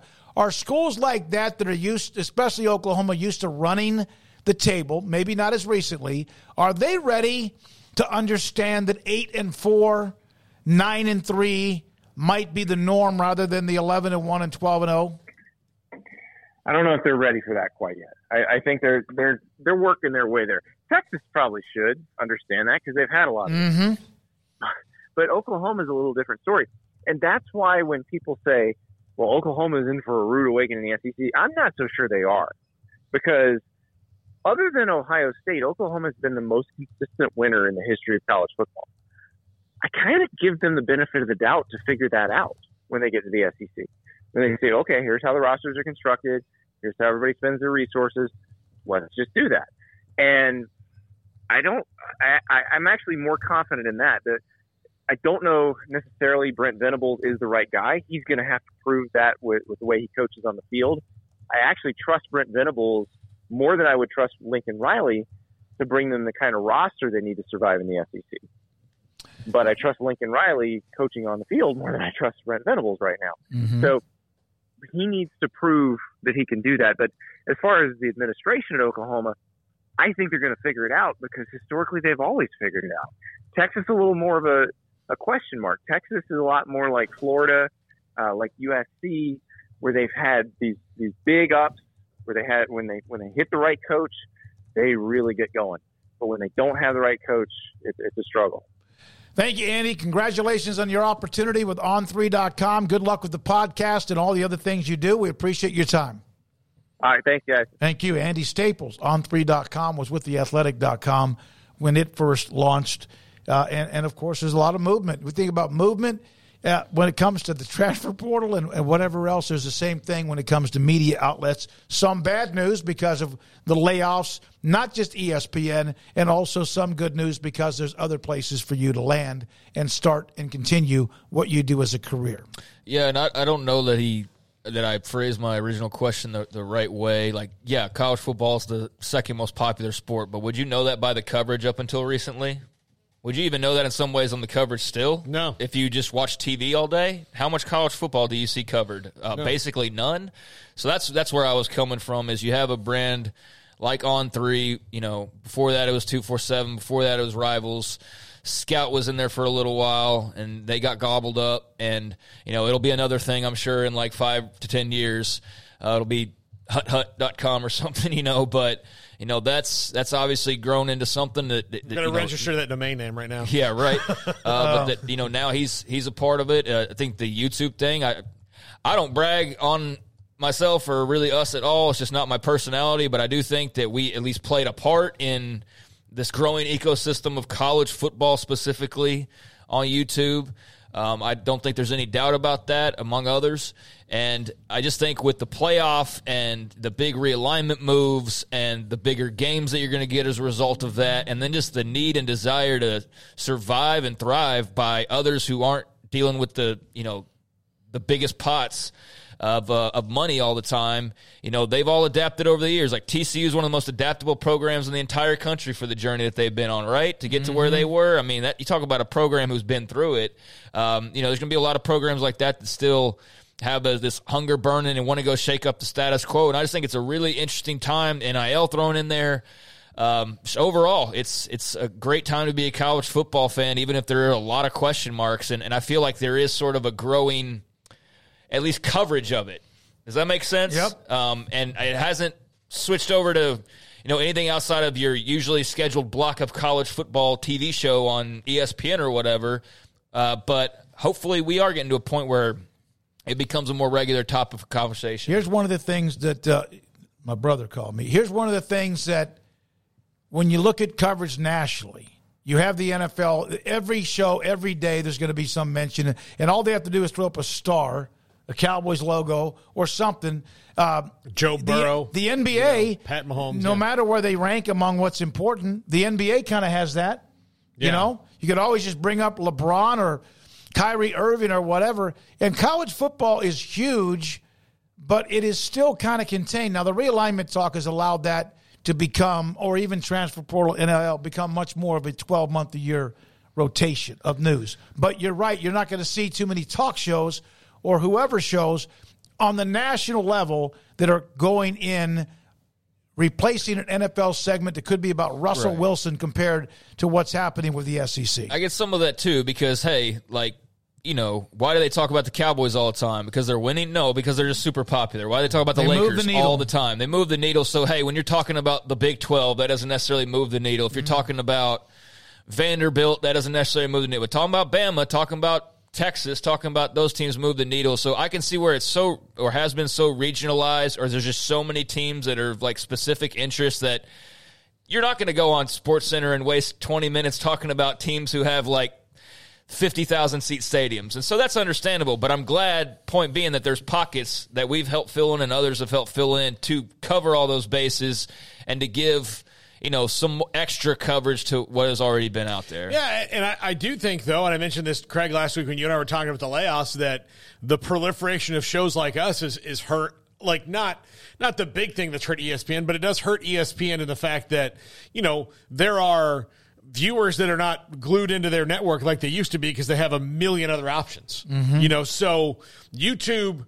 YouTube certainly has hurt the big sports channels for sure because it's hurt and it's hurt everybody because you can't just lock into one thing and you know uh, you can watch things for a minute that you specifically want to see. So as a I remember when I was a kid and the scoreboard moved so slow on ESPN.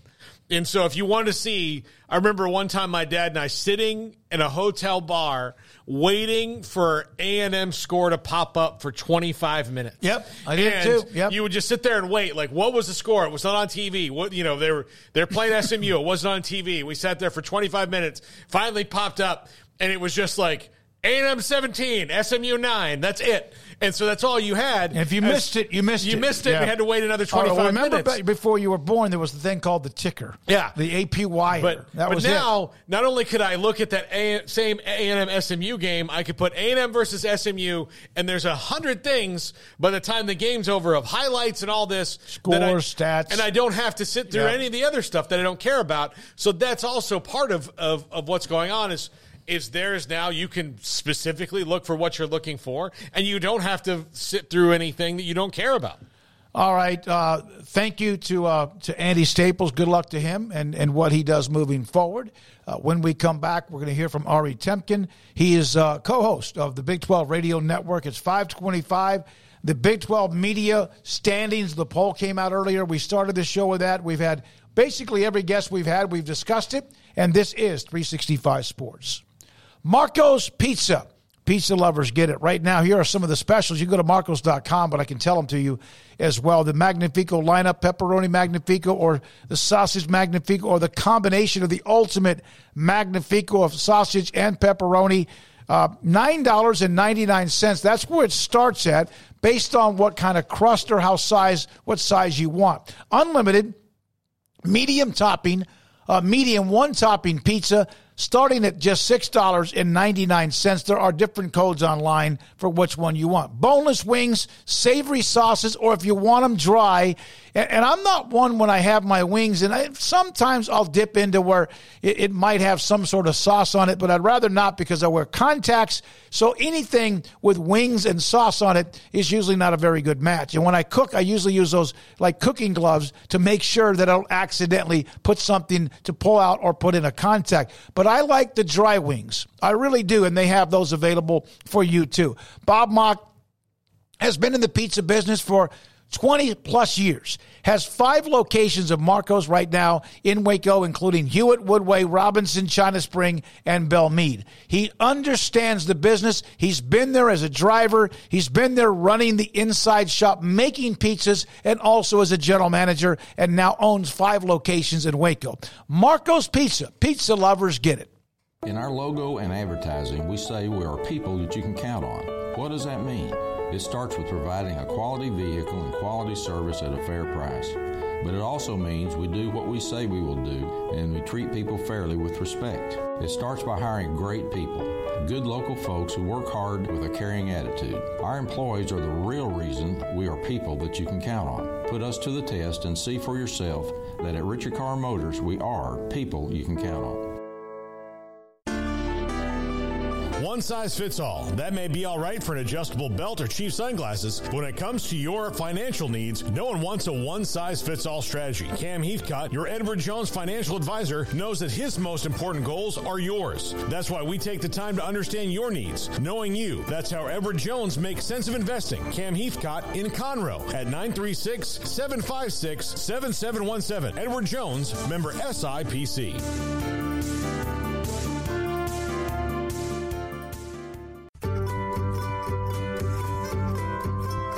Want to know why Stonewood Dental is so successful? Listen to what happy customers have to say. It's pleasant. It's different than any other dentist office. I really feel like they care. And it's not that you're here for two hours waiting on someone to take care of you. It's quick and easy, and you know, I bring my kids, and my kids love being here too. They really love the treasure box. staff is really nice and accommodating, real friendly. You feel more like home. It's not sterile looking. Everybody has their own personalized rooms with decorations and decor, and they'll even have a blanket for you when it's cold. I've recommended people to actually come here, and they are patients now. I really love it here. It feels like family. Learn more, stonewood-dental.com.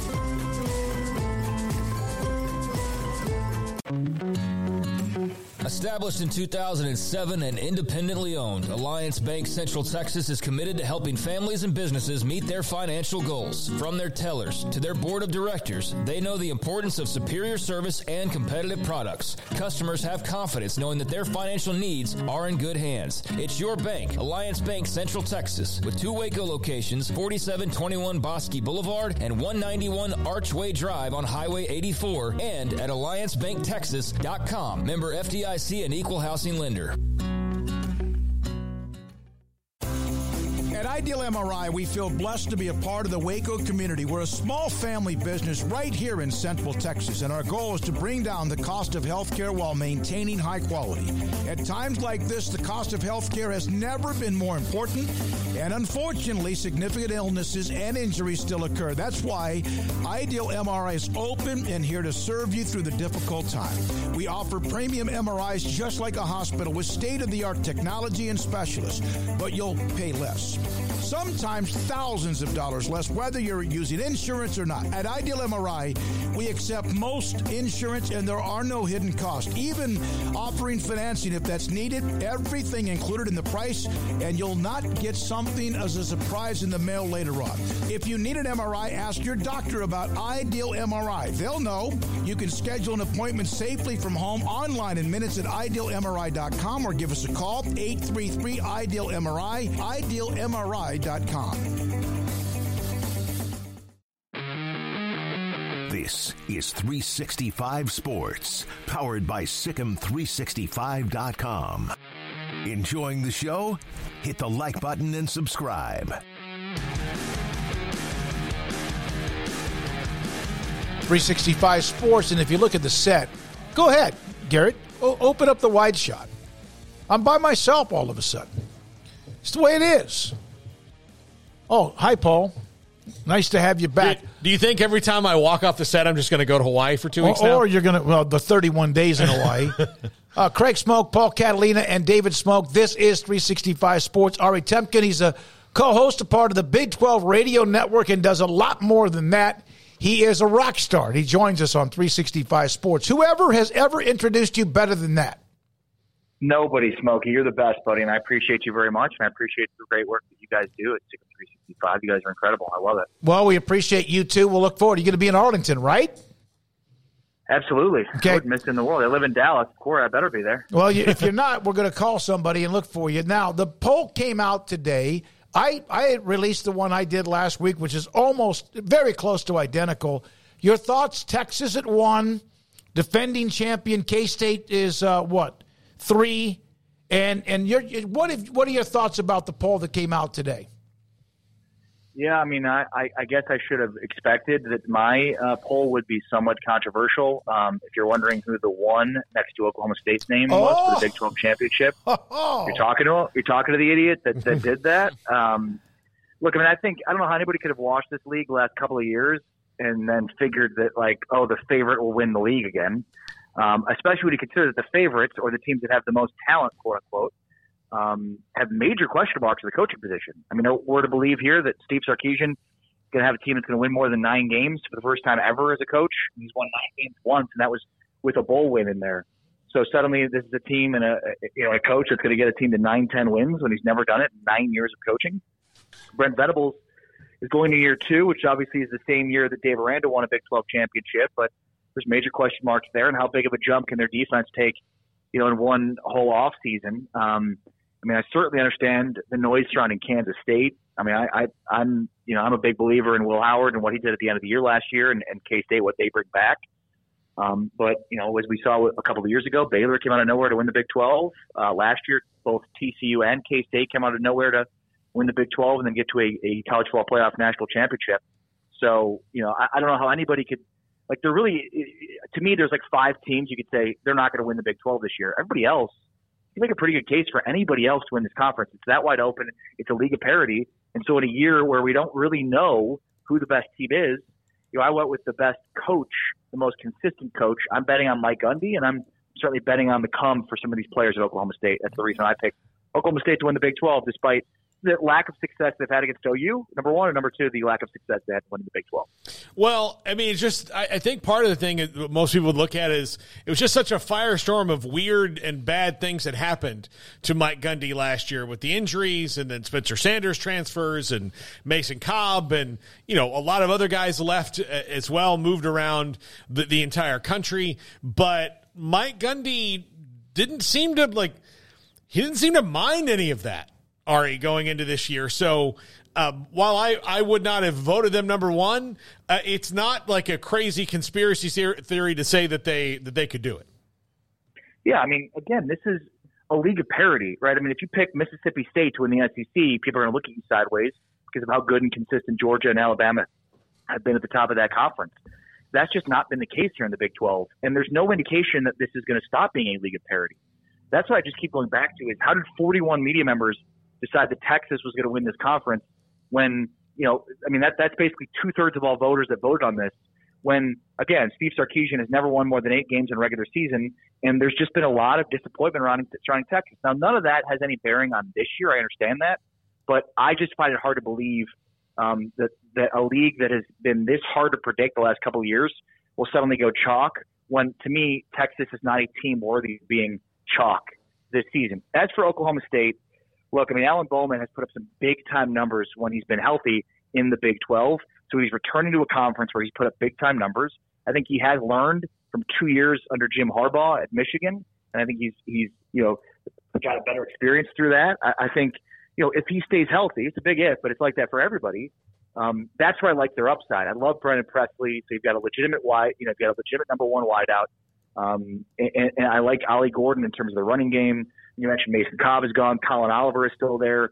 Um, and then Kendall Daniels, who was one of the top safeties in college football last year, now moves in to be kind of a rover for them, which I love. I think that's the perfect position for him. So I just see a ton of upside for a team in a league that, again, multiple years in a row now, we've just seen, you know, we, we, we have to expect the unexpected. I guess I was surprised that there are more, more teams represented with numbers that were being picked at the top of the conference. I think a lot of people look at the talent of Texas and look, I buy it too in terms of their talent, but you can literally make a case to me for every team in the Big 12, with the exception of the four newcomers in West Virginia to win the conference this year.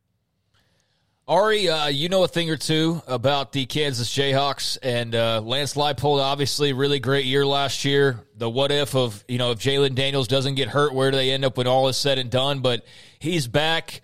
Uh, others are back as well, and there seems to be a positive feeling. But you know, you got to go out there and actually do it. Where are you on, on the, the scale of, of Kansas repeating or even uh, you know going past what they did last year, or do you think there's a little bit of a fallback in store?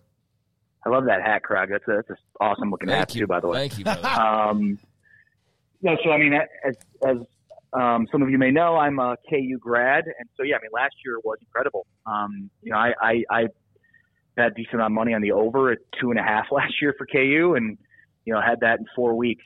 Um, you know, this was a, a program, guys, that had really been performing at an FCS level for a decade in the Power Five. I mean, they, they were not even winning games against FCS opponents at the beginning of the year. That's how bad they had been. So the fact that they got back to a bowl game, the fact that they played one of the best and most entertaining bowl games in the entire bowl season, the Liberty Bowl last year against Arkansas. Again, they lost. They were down by more than two touchdowns with about three minutes to go. It was incredible. Um, I mean, it, it, it's nothing short of a miracle. And then when you consider that, oh, by the way, they've got the offense, preseason offensive player of the year and four teams that have made four players that have made the Big 12 all conference team, and then another glaring omission, and Kenny Logan, a guy that was an all conference performer last year. Um, my my big thing on KU is their defense. Um, they, they I think they got through last year with a little bit of bells and whistles in terms of quick rotations. Teams caught up with them. They were they were playing at a faster pace, and so they weren't able to substitute as much. Therefore, they weren't as fresh, and they were eaten alive. Um, they they've lost some of the best players from that defense from last year. Now, Kobe Bryant and Kenny Logan are two guys that are really good performers at the back end of their defense. But uh, that's where I struggle is how could a defense that lost a couple of guys to the NFL improve when they were so bad last year? Now the offense is as good as there is in the conference. You know, they basically returned the entire offensive line, including you know all Big 12 uh, first team uh, interior offensive lineman and Mike Novitsky, who came over with Leipold from Buffalo, and Jalen Daniels and Devin Neal, um, you know, at running back. So I mean, the ingredients are there for this team to be really, really good. But I, I think the downside for them is their defense. Now it should, it could be better, but could is the operative word. We're not sure, and especially based on the personnel they've lost to the NFL last year, uh, I'm not certain that's going to be better, and that's that's where I struggle with them. But look, this was a team that wasn't even competing at a Big 12 level. You know, so uh, for me, I was at the point as a KU alum and fan, like I just want to turn on my TV on Saturdays and watch them compete for four quarters. Well, they obviously did that last year. All right, what team is the hardest for you to get a read on? Baylor. Mm-hmm. you know, I mean, I I love Dave Aranda, um, and and I you know, so I start there, and it's like okay, three years, it's been very up and down. Um, you know, he's been he's unlike any other coach I've ever been around in all of sports. You know, in terms of his introspection, his willingness, you know, to be introspective, his willingness to, you know, take a look, a hard look at things, and, and overcome issues. Uh, You know, they've had obviously a lot of changeover in terms of their staff in just a few short years. You know, last year, and, and I'll remind people of this after picking Oklahoma State and Alan Bowman to be my offensive player of the year this year. Last year, I picked Baylor to win the Big 12 and Blake Shapen to be the offensive player of the year. So you could take me for, for the kiss of death and know that Oklahoma State's probably in the same boat this year. Um, but look, I still believe in Blake Shapen. You know, we saw him play at a high level at times. Um, I, I think, and I'm sure you guys share the sentiment that like what was around Blake Shapen probably wasn't helping him. And, you know, so I think with Richard Reese and what he was able to do last year and then Shapen and then hopefully some semblance of playmakers on the outside, I, I certainly could see Baylor as being a team competing towards the top of the conference. But I can also see you lose Ika, you know, how good the defense going to be. You now have a new defensive coordinator that's coming in. You know, how much will, will this be Aranda's defense? So I could, Baylor's got to be the toughest team for me. I could see them winning the Big 12.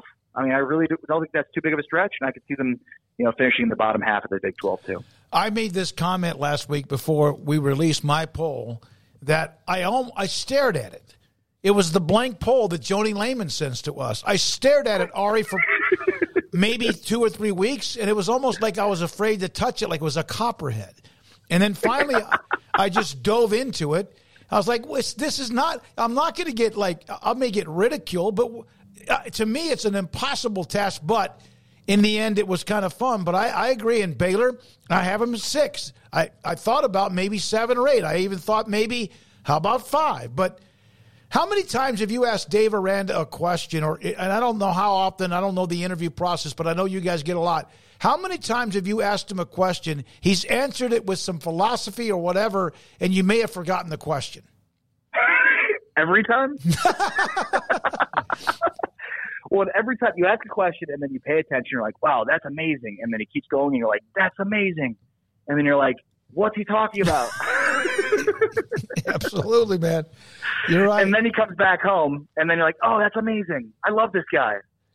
Yep. But he's so personable. I mean, obviously the answers and the philosophy are one thing. He's so personable. I think he's somebody that practices very much what he preaches. Um, and the introspection, guys, like I, you know, I think it's something that's just masculine. It's just like built and ingrained in us as humans and men. So like we don't want to be reflective of past failures. We don't want to be reflective. Period. Just constantly move forward, and that's such a dynamic of the the psychology involved in football coaching. Like, nope, we're just looking forward. We're not worried about what happened. We're looking forward, looking forward. I think it's the coaches that understand when to be introspective and how to be introspective. The best coaches in sports, and I think Aranda does that better than anybody. Amongst the four new fan bases, who have you guys seen maybe the, the most interesting or I guess most abundant uh, reactions from as far as their excitement level and, you know, now starting to follow the Big 12 on a regular basis? Yeah, I mean, you've got four new fan bases that are ecstatic to be in the Big 12. Um, you've got four programs that are ecstatic to be in the Big 12. They've all put significant investments behind what they're doing. I mean, you know, we, we, we talked um, with uh, the athletic director at the University of Houston, and it's like, man, they made these a lot of these investments here without having any idea of if they would get into the conference, right? Like they they hired Dana Holgorsen, a sitting Power Five head coach. They've invested a ton of money into their facilities. They did all that blindly without ever knowing that it would actually lead them into a conference invite. And if Texas and OU don't leave, who knows if it ever comes to fruition? So, mm-hmm. I mean, you have programs that bet on themselves. I mean, UCF is one of the greatest stories ever. I mean, when you think back about like the Jim Leavitt South Florida teams that were really good, and you if you were to say like, oh, in 20 years, the big UCF's going to be in the Big 12 and USF is still going to be in the group of five. They're like, what? How could that possibly be? USF was the first, you know, of those programs to really come into the national landscape. And UCF, I think they saw what happened with USF and have taken it to the next level. And you know, for a program that started in the late '60s as a Division three program to now be sitting here with a seated at a Power Five with a proven Power Five head coach Gus Malzahn. Um, I mean, that that's incredible. It's an incredible story. And I mean, there's such an outlier. You know, I, I just being a, dumb Texan, I guess, and not really thinking about geography. You know, you're like, oh yeah, now West Virginia's got Cincinnati and UCF in the conference. That's close geographically. then when you do the mileage, uh, it's actually it's two miles closer to Lawrence, Kansas, than, from from Morgantown, West Virginia, than it is to Orlando, Florida, from Morgantown. All right, I, I, on UCF, I think you can't underestimate. You mentioned that run that USF had, the amount of spite those schools have for one another, and that Yeah. UCF, kind of like Larry David and Curb, like built a spite store and it worked uh, so well. And you know that, Paul, obviously, with your history in that state. No, and I know people at USF that, I mean, they look at UCF getting into the Big 12 as an affront on decisions that they made in that period of time that led them astray. And it's about investment. You know, I mean, and, and, and look, I mean, I get it. If you're USF, what kind of investments are you making into your football facilities and whatnot without having any assurances that that money is coming back? These are high stakes gambles. And for USF, UCF, it, it clearly paid off with the investments they've made. And, and for USF, it's a great, you know, it's a great story on maybe they were first to market and were first to become kind of a, the, you know, one of those second tier programs in the state of Florida to, to, to you know, have a, a national name for themselves. But it was USCF that put their money where their mouth is, and that's why they're in the Big 12 right now. Ari, it's always great to be on with you guys, and we'll see you, Dave, you, and others next week in Arlington. Can't wait to see you, and uh, thanks for your time. And by the way, I'm hurt, I'm working on maybe getting one of these 365 sports caps for you to have whenever you want to whenever you want to wear it. Awesome. Yes. All Send right. one my way, and I'll, I'll I'll I'll pimp it whenever. That's awesome. That's a great hat, and uh, you guys are doing fantastic work at 365. We're we're so happy to be partnered with you guys to have you guys on to talk about you know your insights within the Big 12 and Baylor, and can't wait to catch up with you guys at uh, Big 12 Media Days next week. Look forward to it. Ari Temkin, Big 12 Radio Network, Sirius and XM, and does a lot. Uh, I mean, Cowboys and, and other shows, and does a great job with it. We appreciate his time. When we come back, Paul Catalina's top five. Dunn's Humidor and Coffee Beans in the Town West Shopping Center, just off Richland Drive, and also Valley Mills in Waco. Last week, uh, I, I went by there, and Ashley was there, Cheyenne was there, Carol wasn't there, but sometimes it's one or two or three of them, and it was kind of, kind of like she said, "Hey, by the way, don't forget to promote the CBD products." Because I was going to promote for Father's Day, and of course we did, or any day, even Fourth of July. If you want to get cigars, they have a 48 foot walk-in humidor. But I told Paul because I was off on Friday. I told him, I said, "Hey, don't forget." Ashley reminded me the CBD products, we think about maybe ourselves. I take Vitadreams. It's a CBD, and I've kind of gotten an idea of what I need to take it, about when I need to take it based on when I'm ready to go to bed. And it does kind of just calm you down a little bit and help you save, even if it's 15 minutes or an hour of tossing and turning. Um, I have a, I've, I've been up at times at 5 5.30 in the morning and i'm like man i feel like i've slept so well. Where before i tossed and turned constantly up and down. It, it's really helped me when it comes to my sleep habits. But she brought up because of fourth of july and i know it's gone but cbd products for dogs who get like whacked out because of fireworks. Talk to Paul about it with Woodrow. It's not a bad idea. Perhaps for anything else when they maybe need to be calm a little bit more than they are around people. It's Dunn's Humidor and Coffee Bean. Coffee Beans, Ashley, Cheyenne, and Carol in the Townwest Shopping Center off Richland Drive in Valley Mills in Waco. The future's bright. The time is now. College is what you make it. It's a late night pizza run and all nighters coding a new project. It's having big dreams and making them a reality. It's a professor who knows your name and your story. It's preparation for your future, your calling, your life. And at Baylor, it's even more.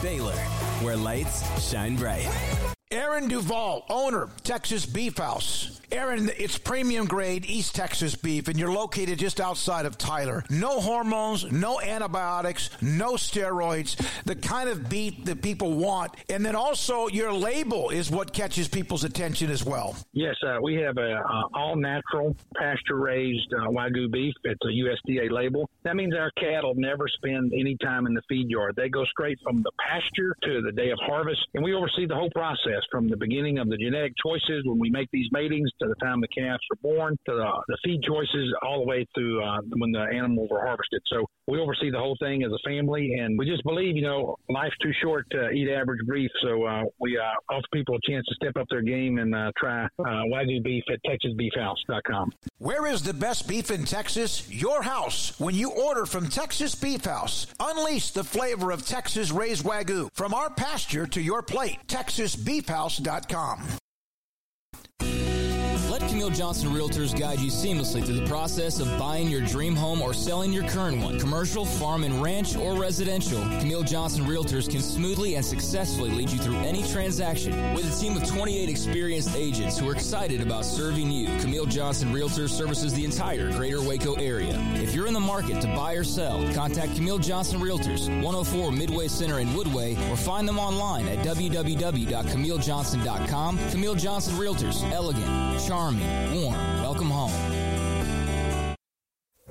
Stepping into a new pair of boots is great, but stepping into the boots of a U.S. Army officer can also add confidence and leadership skills to your son or daughter's career path. There are more than 150 occupational specialties to help them find the best fit for their future. See all the things your son or daughter can achieve in our boots at goarmy.com.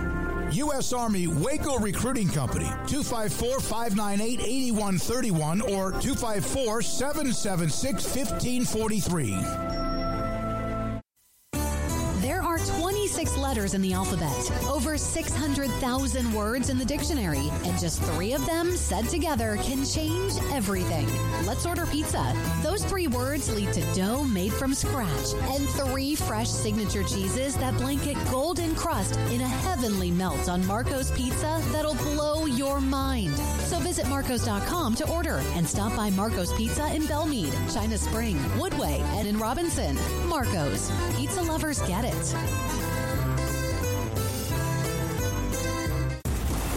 Did you know that one out of every four men have symptomatic low levels of testosterone and don't even know it? And if you think you're too young to worry about it, guess again. Low T levels can make you feel tired and grumpy, raise your cholesterol, and cause weight gain. Petty Clinic Low T can set up same day blood screening and results. So if you're tired of being tired, call or go online at pettycliniclowt.com. It's a private clinic with an atmosphere catering to men. Affordable, only $165 a month, including lab work, office consultation, testosterone injections, and follow up visits compared to $300 or more a month in Dallas or Austin, and you don't have to drive 90 miles one way or the other and fight the traffic. Petty Clinic Low T has board certified physician consultations and will provide the best form of brand strength testosterone. Contact Petty Clinic Low T for increased energy, improvement in sexual desire and performance, mood, concentration, even a decrease in body and belly fat. Just off Highway 84 and Old Hewitt Drive in Woodway, pettycliniclowt.com. It's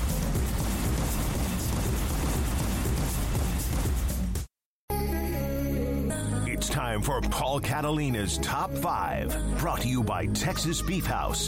Where's the best beef in Texas? Your house when you order from Texas Beef House. Unleash the flavor of Texas raised Wagyu. From our pasture to your plate, TexasBeefHouse.com. Top five last chance QBs. These are guys who have, have made their way to the transfer portal, some three times, one four times, one two times, but that are on the spot where it has to work out uh, for them because either their eligibility's up or even if they had another year after this one, if this year doesn't work out, then they're they're probably going to be a backup.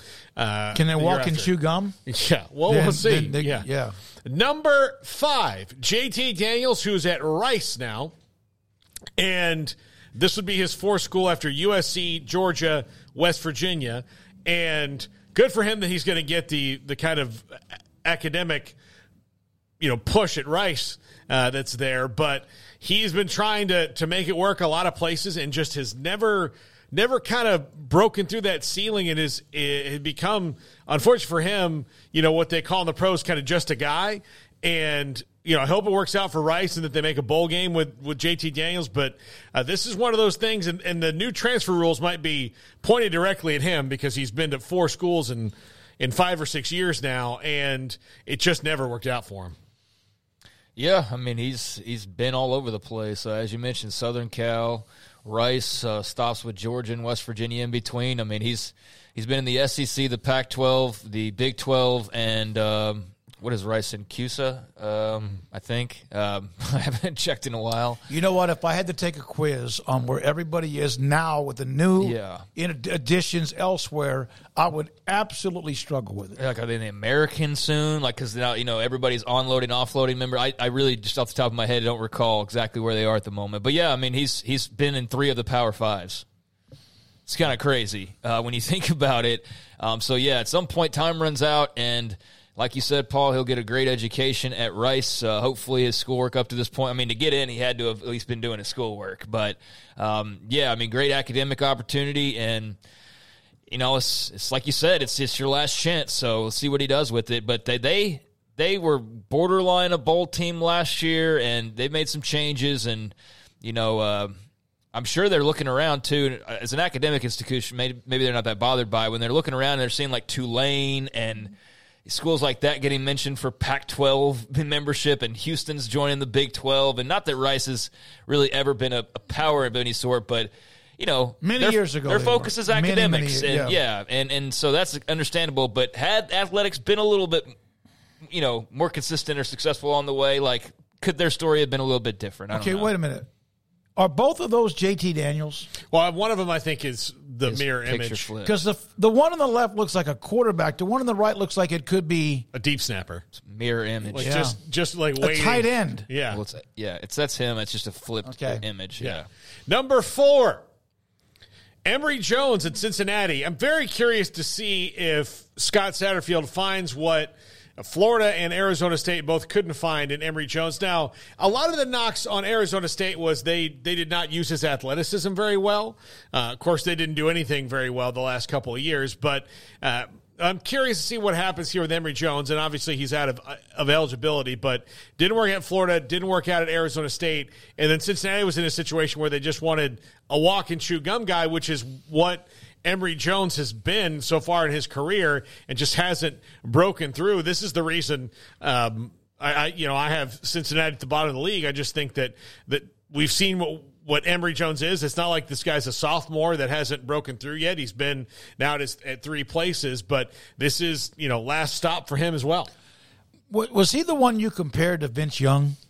No, Who no, was that the was one- well. Anthony Richardson was the Ah, one. okay, that, the guy one, the one that the NFL, the one that okay. sent him off to Arizona All State right, was. okay, Yeah, thank you. Because he had those look. If you watch Anthony Richardson, he had those moments at Florida where you're like, oh, I haven't seen anybody do that since Vince Young, and then, um, you know, uh, he he had moments where he just didn't look like he was there at all. So, um, but now Emory Jones just was, and he was a walking pick six at Florida for sure. I mean, that's Mhm. why he lost his job. So, uh, we'll see if that changes in the Big Twelve.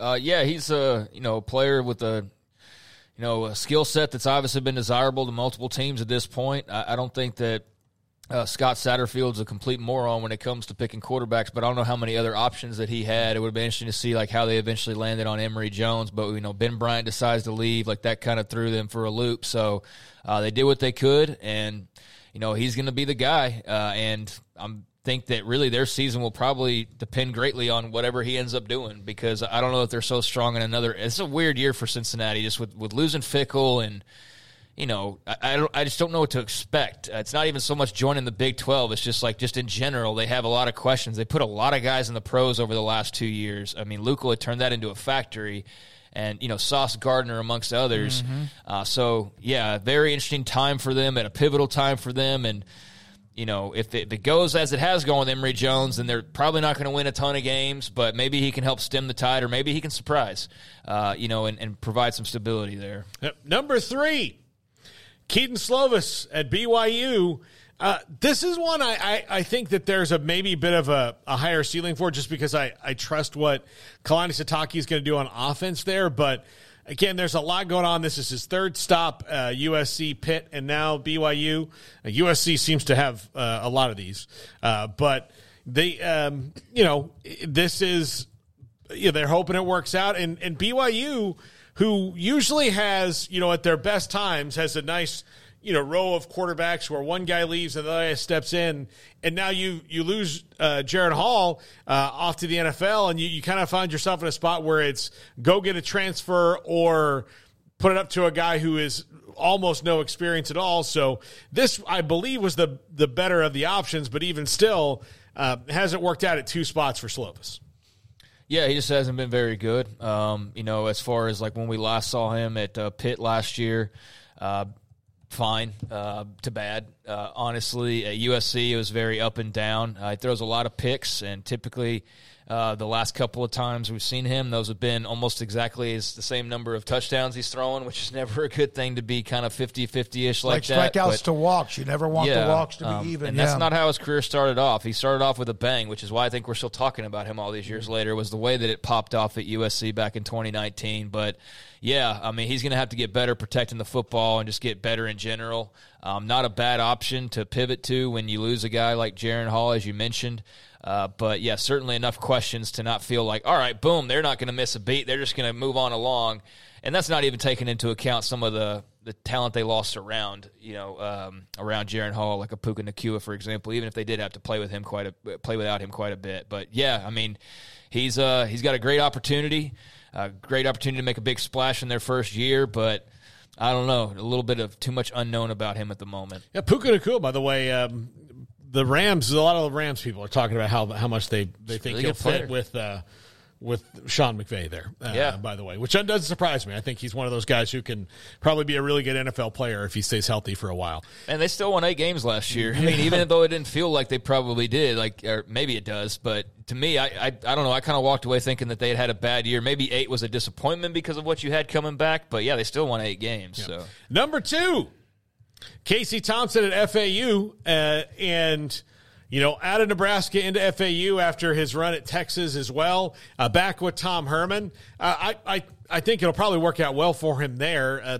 you know, knows the system, knows Tom Herman, um, all of that. It just.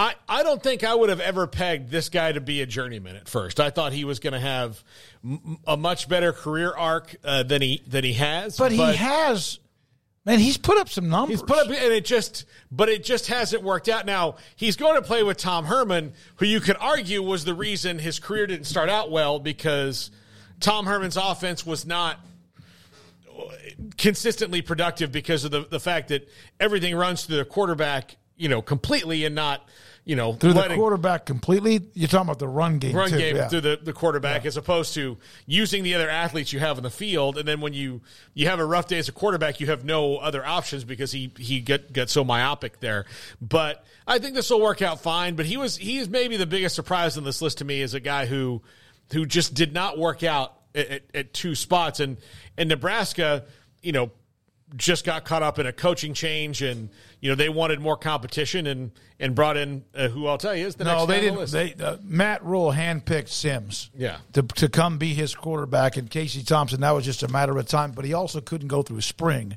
and so that didn't help him any. Yeah. I always have thought he's a pretty good quarterback. Like, Can he lead you to a championship? I don't know, but he, the, the the I guess the history says no. But I've always thought this guy's pretty good.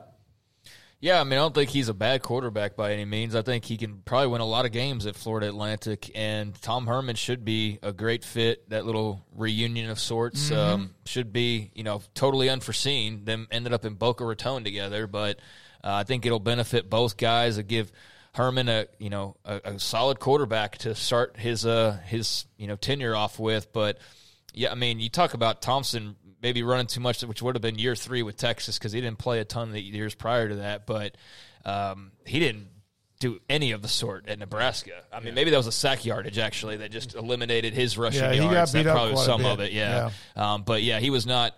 Um, you know, as much of that as, as you might have thought at Nebraska. That could be for a variety of reasons. And But also yeah, I- been who's around him in Nebraska. no, yeah. absolutely. But you know, I think he's he's a good player and he should be great at, at FAU. Yep. Number one, Jeff Sims at Nebraska. You're a was hater. was well, look, he was a very highly rated recruit, um, and he went to Georgia Tech, who. I mean, he had to fight through injuries and all that, and now he's with a staff that I know was probably in on recruiting him. And, and Geoff Collins was the coach that signed him at, at Georgia Tech, and Matt Rhule knows Geoff Collins really well because of their time at Temple together. So I'm sure there's a, a lot of overlap there. And Jeff Sims had his moments, but like most of like Georgia Tech would have these times where it's like, oh look, they're in a three game winning streak, and then they've got you know Clemson and NC Yeah. State and and you know Virginia back to back or something like that, and they lose three games in a row. It just didn't work out for them. So, but Jeff Sims uh, to me is one of the more intriguing guys in the country, and in the right system with the right talent around him, can probably win some games. But this is, and Matt Rhule knows this, but a jump from playing sporadically at Georgia Tech to being a starting quarterback in the Big Ten. Yeah. it's going to be a jump for Jeff Sims. I, I've I watched the spring game. I'm not a big spring game guy. Heck, I, when I go to watch Baylor, I, I half can't remember what I watched, but he seems to have kind of a little bit of that what you want as your guy if he can stay healthy. He takes a lot of hits. He's a bigger body, but you know I have not really seen him consistently enough. But Rhule watched him. He was at Carolina, paid attention to him, handpicked him, and we'll see. He's got a big arm. They're going to run pro style offense. Uh, that should suit him well. Um, and yeah, I think he just really needs to cut down on turnovers. And I, I know that could really probably be a golden rule for every quarterback, but sometimes you do have to like mention that because that's part of the problem is, is you got a guy with a lot of turnovers. So yeah, cut down on the the picks and you know big big arm, um, you know presence and experience. And I think that you know if you're somebody going into a program that's got big expectations, not that they're thinking they're going to win the Big Ten anytime soon, but obviously there's expectations that you're there to change it.